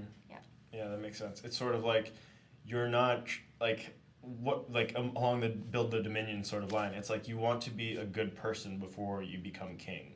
You don't Yeah. you don't want to be king and then try to become a good right person. right right, absolutely that is huge that's huge it starts as, a, at the grassroots Mm-hmm. um, that doesn't have to be you know like collecting friends or like you know being the most popular or like anything like that like that's not that's not the idea that's not the goal Mm. So you want to not want before Yes. you die. yeah. is there is there something else? no that's it That's it. Oh, good strong answer. Good strong answer. Um, so then let's move on to when you die. okay When you die, what do you want? When I die, what do I want? Wow, it was, it's interesting you're asking me this because um, I, I had a lot of experience with death um, when I was in high school. Mhm. Um, not not personal, like no family deaths or anything like that. Um, I had a cat who died when I was in middle school. I was really sad. Um, but um, I volunteered at hospice um, very frequently. I spent three years there, and I was I was there maybe three or four times a week, um, seeing patients, and it was it was It's a lot. yeah, it was a lot, and um, all different types of personalities. Some people had families, some people had no one, Mhm. um, and I don't know. It's it, it's always the people who um, who didn't feel like they had anything missing, like, and they, they were never the people who you know were big business people or like were had you know robust careers. Some of them were, Mhm. um, but that wasn't the kind of underlying theme of those people who were very at peace. It was the people who were very spiritually at peace. um, the people who felt like they had made the most of kind of their time um, spiritually. Um, you know, no matter what like religion they were in or they were practicing, or um, if even if they didn't have religion, just if they felt like very at ease with like the universe and like or whatever God they believed in. I think that was kind of the underlying theme of what made them at peace. So um, that's I guess that would be for me too. It's just kind of being at peace with myself. Um, that's all I would really want. Mm. And part of that is not wanting anything throughout the process, you know, because mm-hmm. I think if I'm if I'm always like, craving something, like always wanting more, um, wanting to be better, you know, like it, it, we don't have to be better. You know, there's no there's no reason we should be this kind of abstract better. That doesn't mean anything, you know. Mm-hmm. Um, I think the best, if quote unquote, best way we can kind of exist is to just not, you know, not have that caliber for ourselves. It's, it's not necessary, and it just makes us crazy. Mm-hmm. There's always going to be somebody faster, oh, somebody oh, stronger, yes. somebody smarter. Mm-hmm. Always that. Yeah, but that's not the point, right? Mm-mm. Little baby. There's, there's, a baby out in the that's hallway. That's a doctoring preceptor's little kid. Oh, yeah. so cute. So cute. Aww. Sorry, how are we doing in time? Oh, we uh, we it's uh, we're at like 42. Oh, great. So we're, we're pretty good. Pretty good. good. Yeah. So let's let me let's unpack that just a little bit. Sure. Because I've never spent that much time in. A, I've never spent any time in a hospice, okay. or really around the elderly in in mass. I guess like yeah. massive elderly people. Yeah. Um, but like I've never. It's but it's.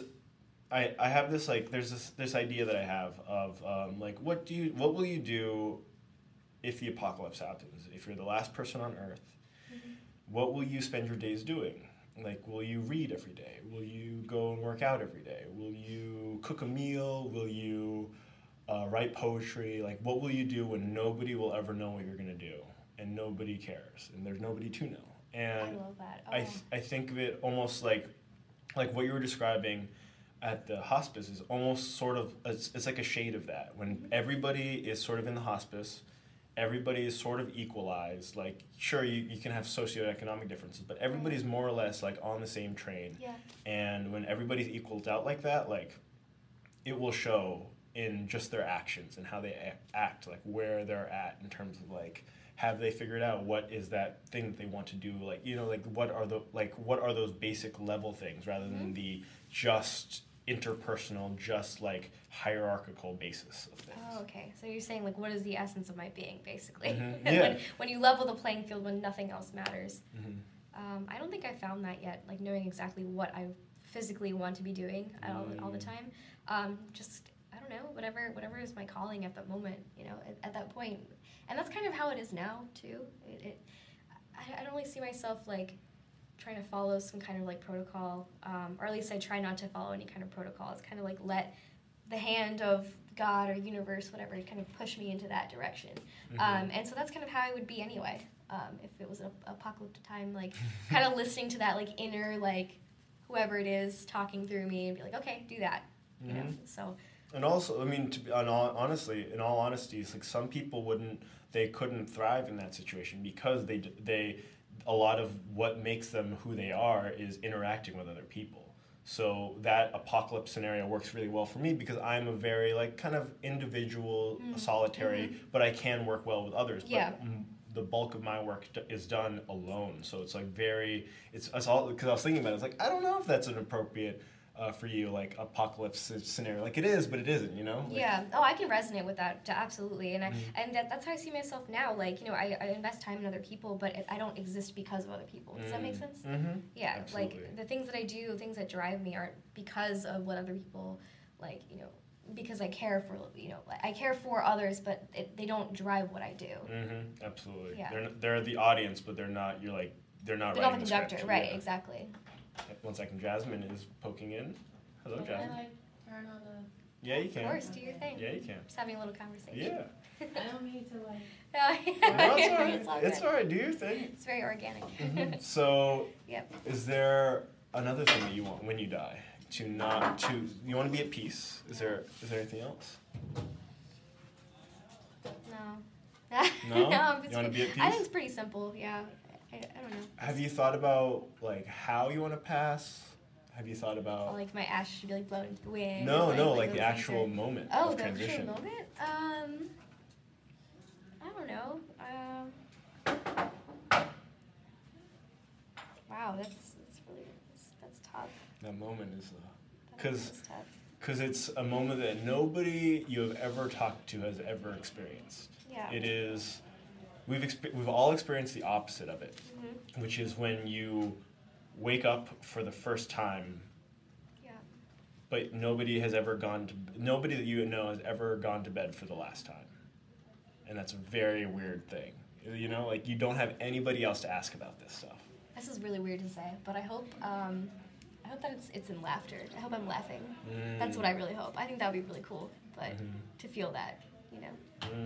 because it's there is something ecstatic about like true deep laughter Yeah. and almost and almost in that like sort of like high level like spiritual like orgasmic there's something about Yeah. it that that is transcendent of self and it's like it's you can hear it, it when somebody laughs and the other people laugh it spreads and it's it's it's this like you know when there's tension in a room you can either relieve it by like laughter or everybody can cry and it's like usually more fun to laugh. I hope it's laughter. You know, Yeah. and I hope that that's kind of how it is. Like, you know, if for those like who you know in, in the physical realm who I'm leaving behind, I hope that that's how it is too. I'd want I'd want laughter. I'd want celebration. Like dance. That's what I would want. Mm, and laughing dance yeah. i can see that I mean, both of them are just those like you know physical manifestations of something much deeper. Mhm. So there's i mean there are altered states of consciousness where you're not like Bansi driving to tra- driving through traffic you're Yeah. Bansi that is like the Bansi Yeah. at least uh, for me it At feels the like core. the eugene Oh, when yeah. i'm dancing and laughing and like it's a different eugene mm-hmm. yeah. oh yeah, it's a beautiful thing. what about after you die what do you want After I die.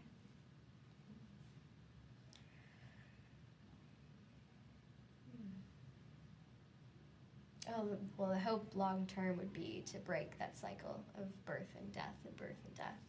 Um, but I would hope for another another adventure, you know. another adventure Yeah, Mm. I mean, because that's that's the idea, right? Reincarnation. Mhm. I know I'm not perfect now, and I, I don't I don't think that my next life will be, you know, I, I don't think I'm gonna break the cycle right now. That, that takes a lot. That takes a lot more steps. Um, and then there's kind of this like like time cycle. Like we have this thing called the Kal Chakra, and there's like times of like pure happiness and joy at the top, and we're kind of at this like low point right now, you know, according to history, um, Jain history. But um, you know, hopefully over time, after the life cycles kind of go up and I get that upward swing, at some point I can reach that point uh, where I'm breaking the cycle. But for now, I just hope for another adventure. Um, you know, just spreading my my fractals further, my spiritual Mm. fractals. Further. Mhm. There's a there's a story um, that I forget what it was called. I think it's called the egg, but it's this idea that like there's one yeah it's, it's very very similar to Jain thought and reincarnation where where the at the like there's this one dude he dies and at the end of his life he's talking to I think what he sees is God. And he's having this conversation and he's just realizing that he's lived every single life. At, like he has been every person. He was he was every person killed in every genocide. He was every every hitler in the world and like all of that at the same time and like he's getting and then at the end of the story he's getting ready for another adventure he's just like all right let's do this Next chapter, yeah, yeah that'd be incredible. Mm. And then by the end of all that, I would like to know, like, I, I, kind of- I would like to see like all of my lives kind of in sequence, like a book, you know. I think that would probably be the ultimate gift. Mhm. And then just kind of seeing like how, how I changed and grown and kind of had my falls and my, my upward swings. Kind of remember at the beginning of the year we did that in um, in prologue. We had that timeline of like the ups and the downs. I'd like to see that kind of holistically from from the beginning of my existence, spiritual existence, to like the very end. Mhm. Um, so I guess that's what I would want. It'd be kind of cool to have a little little souvenir. yeah it would it would wouldn't for it the for the and you're like descent. you're like I almost made it here I almost had it I was so close and then I messed it all up right and then and then you know you can smile down and like laugh and, and, and like see like this people you know like in the physical realm kind of making those same mistakes or like Mhm. doing things better than you did i think that's a really cool thing too Mm. Is there anything else you want after you die? I think those two things, just like omniscient knowledge, like like, right? Yeah. Like the ability to like see all the things mm-hmm. ever and be like, okay, this is where all the holes are. Because that's another thing. Right now, you know, we in science, in in spiritual spirituality, like we don't know the ultimate truth. Okay, and so um, I want that. That's what I want. I want ultimate truth someday. Yeah, yeah, yeah. Just like just okay, I've been patient. Yeah. Just please tell me everything. Tell me all the things. show me that magic trick that you just did and break it down like five times. Yeah. um, yeah, that's what I want. Yeah. So, in uh, in conclusion. Yeah. Do you have any final words to the audience? Any less, less last bits of wisdom? Anything that you just want to get out that hasn't really quite mm-hmm. been mentioned so far? Any final words? But I really are talking about death. Um, well, I don't know. Um, advice? I don't know if I'm really qualified to give advice. It's all right. What um, do you, or what would you like? What would you say to that younger Bansi? To the younger Bansi, it's um, just enjoy the ride. That's it. You know, enjoy the ride. Do you? Because you know that's that's what matters. Mm-hmm. Yeah. Solid. Yeah. Simple, solid. I mean, in line with what you've been saying so far, right? Good. So I think we finished right on time. Awesome. Thank you so much. Thank you so much. This very was empowering. This was great. I, I was very excited to have you on because I'm like, yeah, I think she's got some stuff on I think she think I think she'll be a good guest. And you Thank didn't you. disappoint. It was great, and um, I'm really glad because you know future people that are listening through my phone will will have a, a, little bit of a different lens on you, and I think it's a good lens, a very good lens. So thank you very much, Thank you. Thank you. This has been Thursdays on Deck.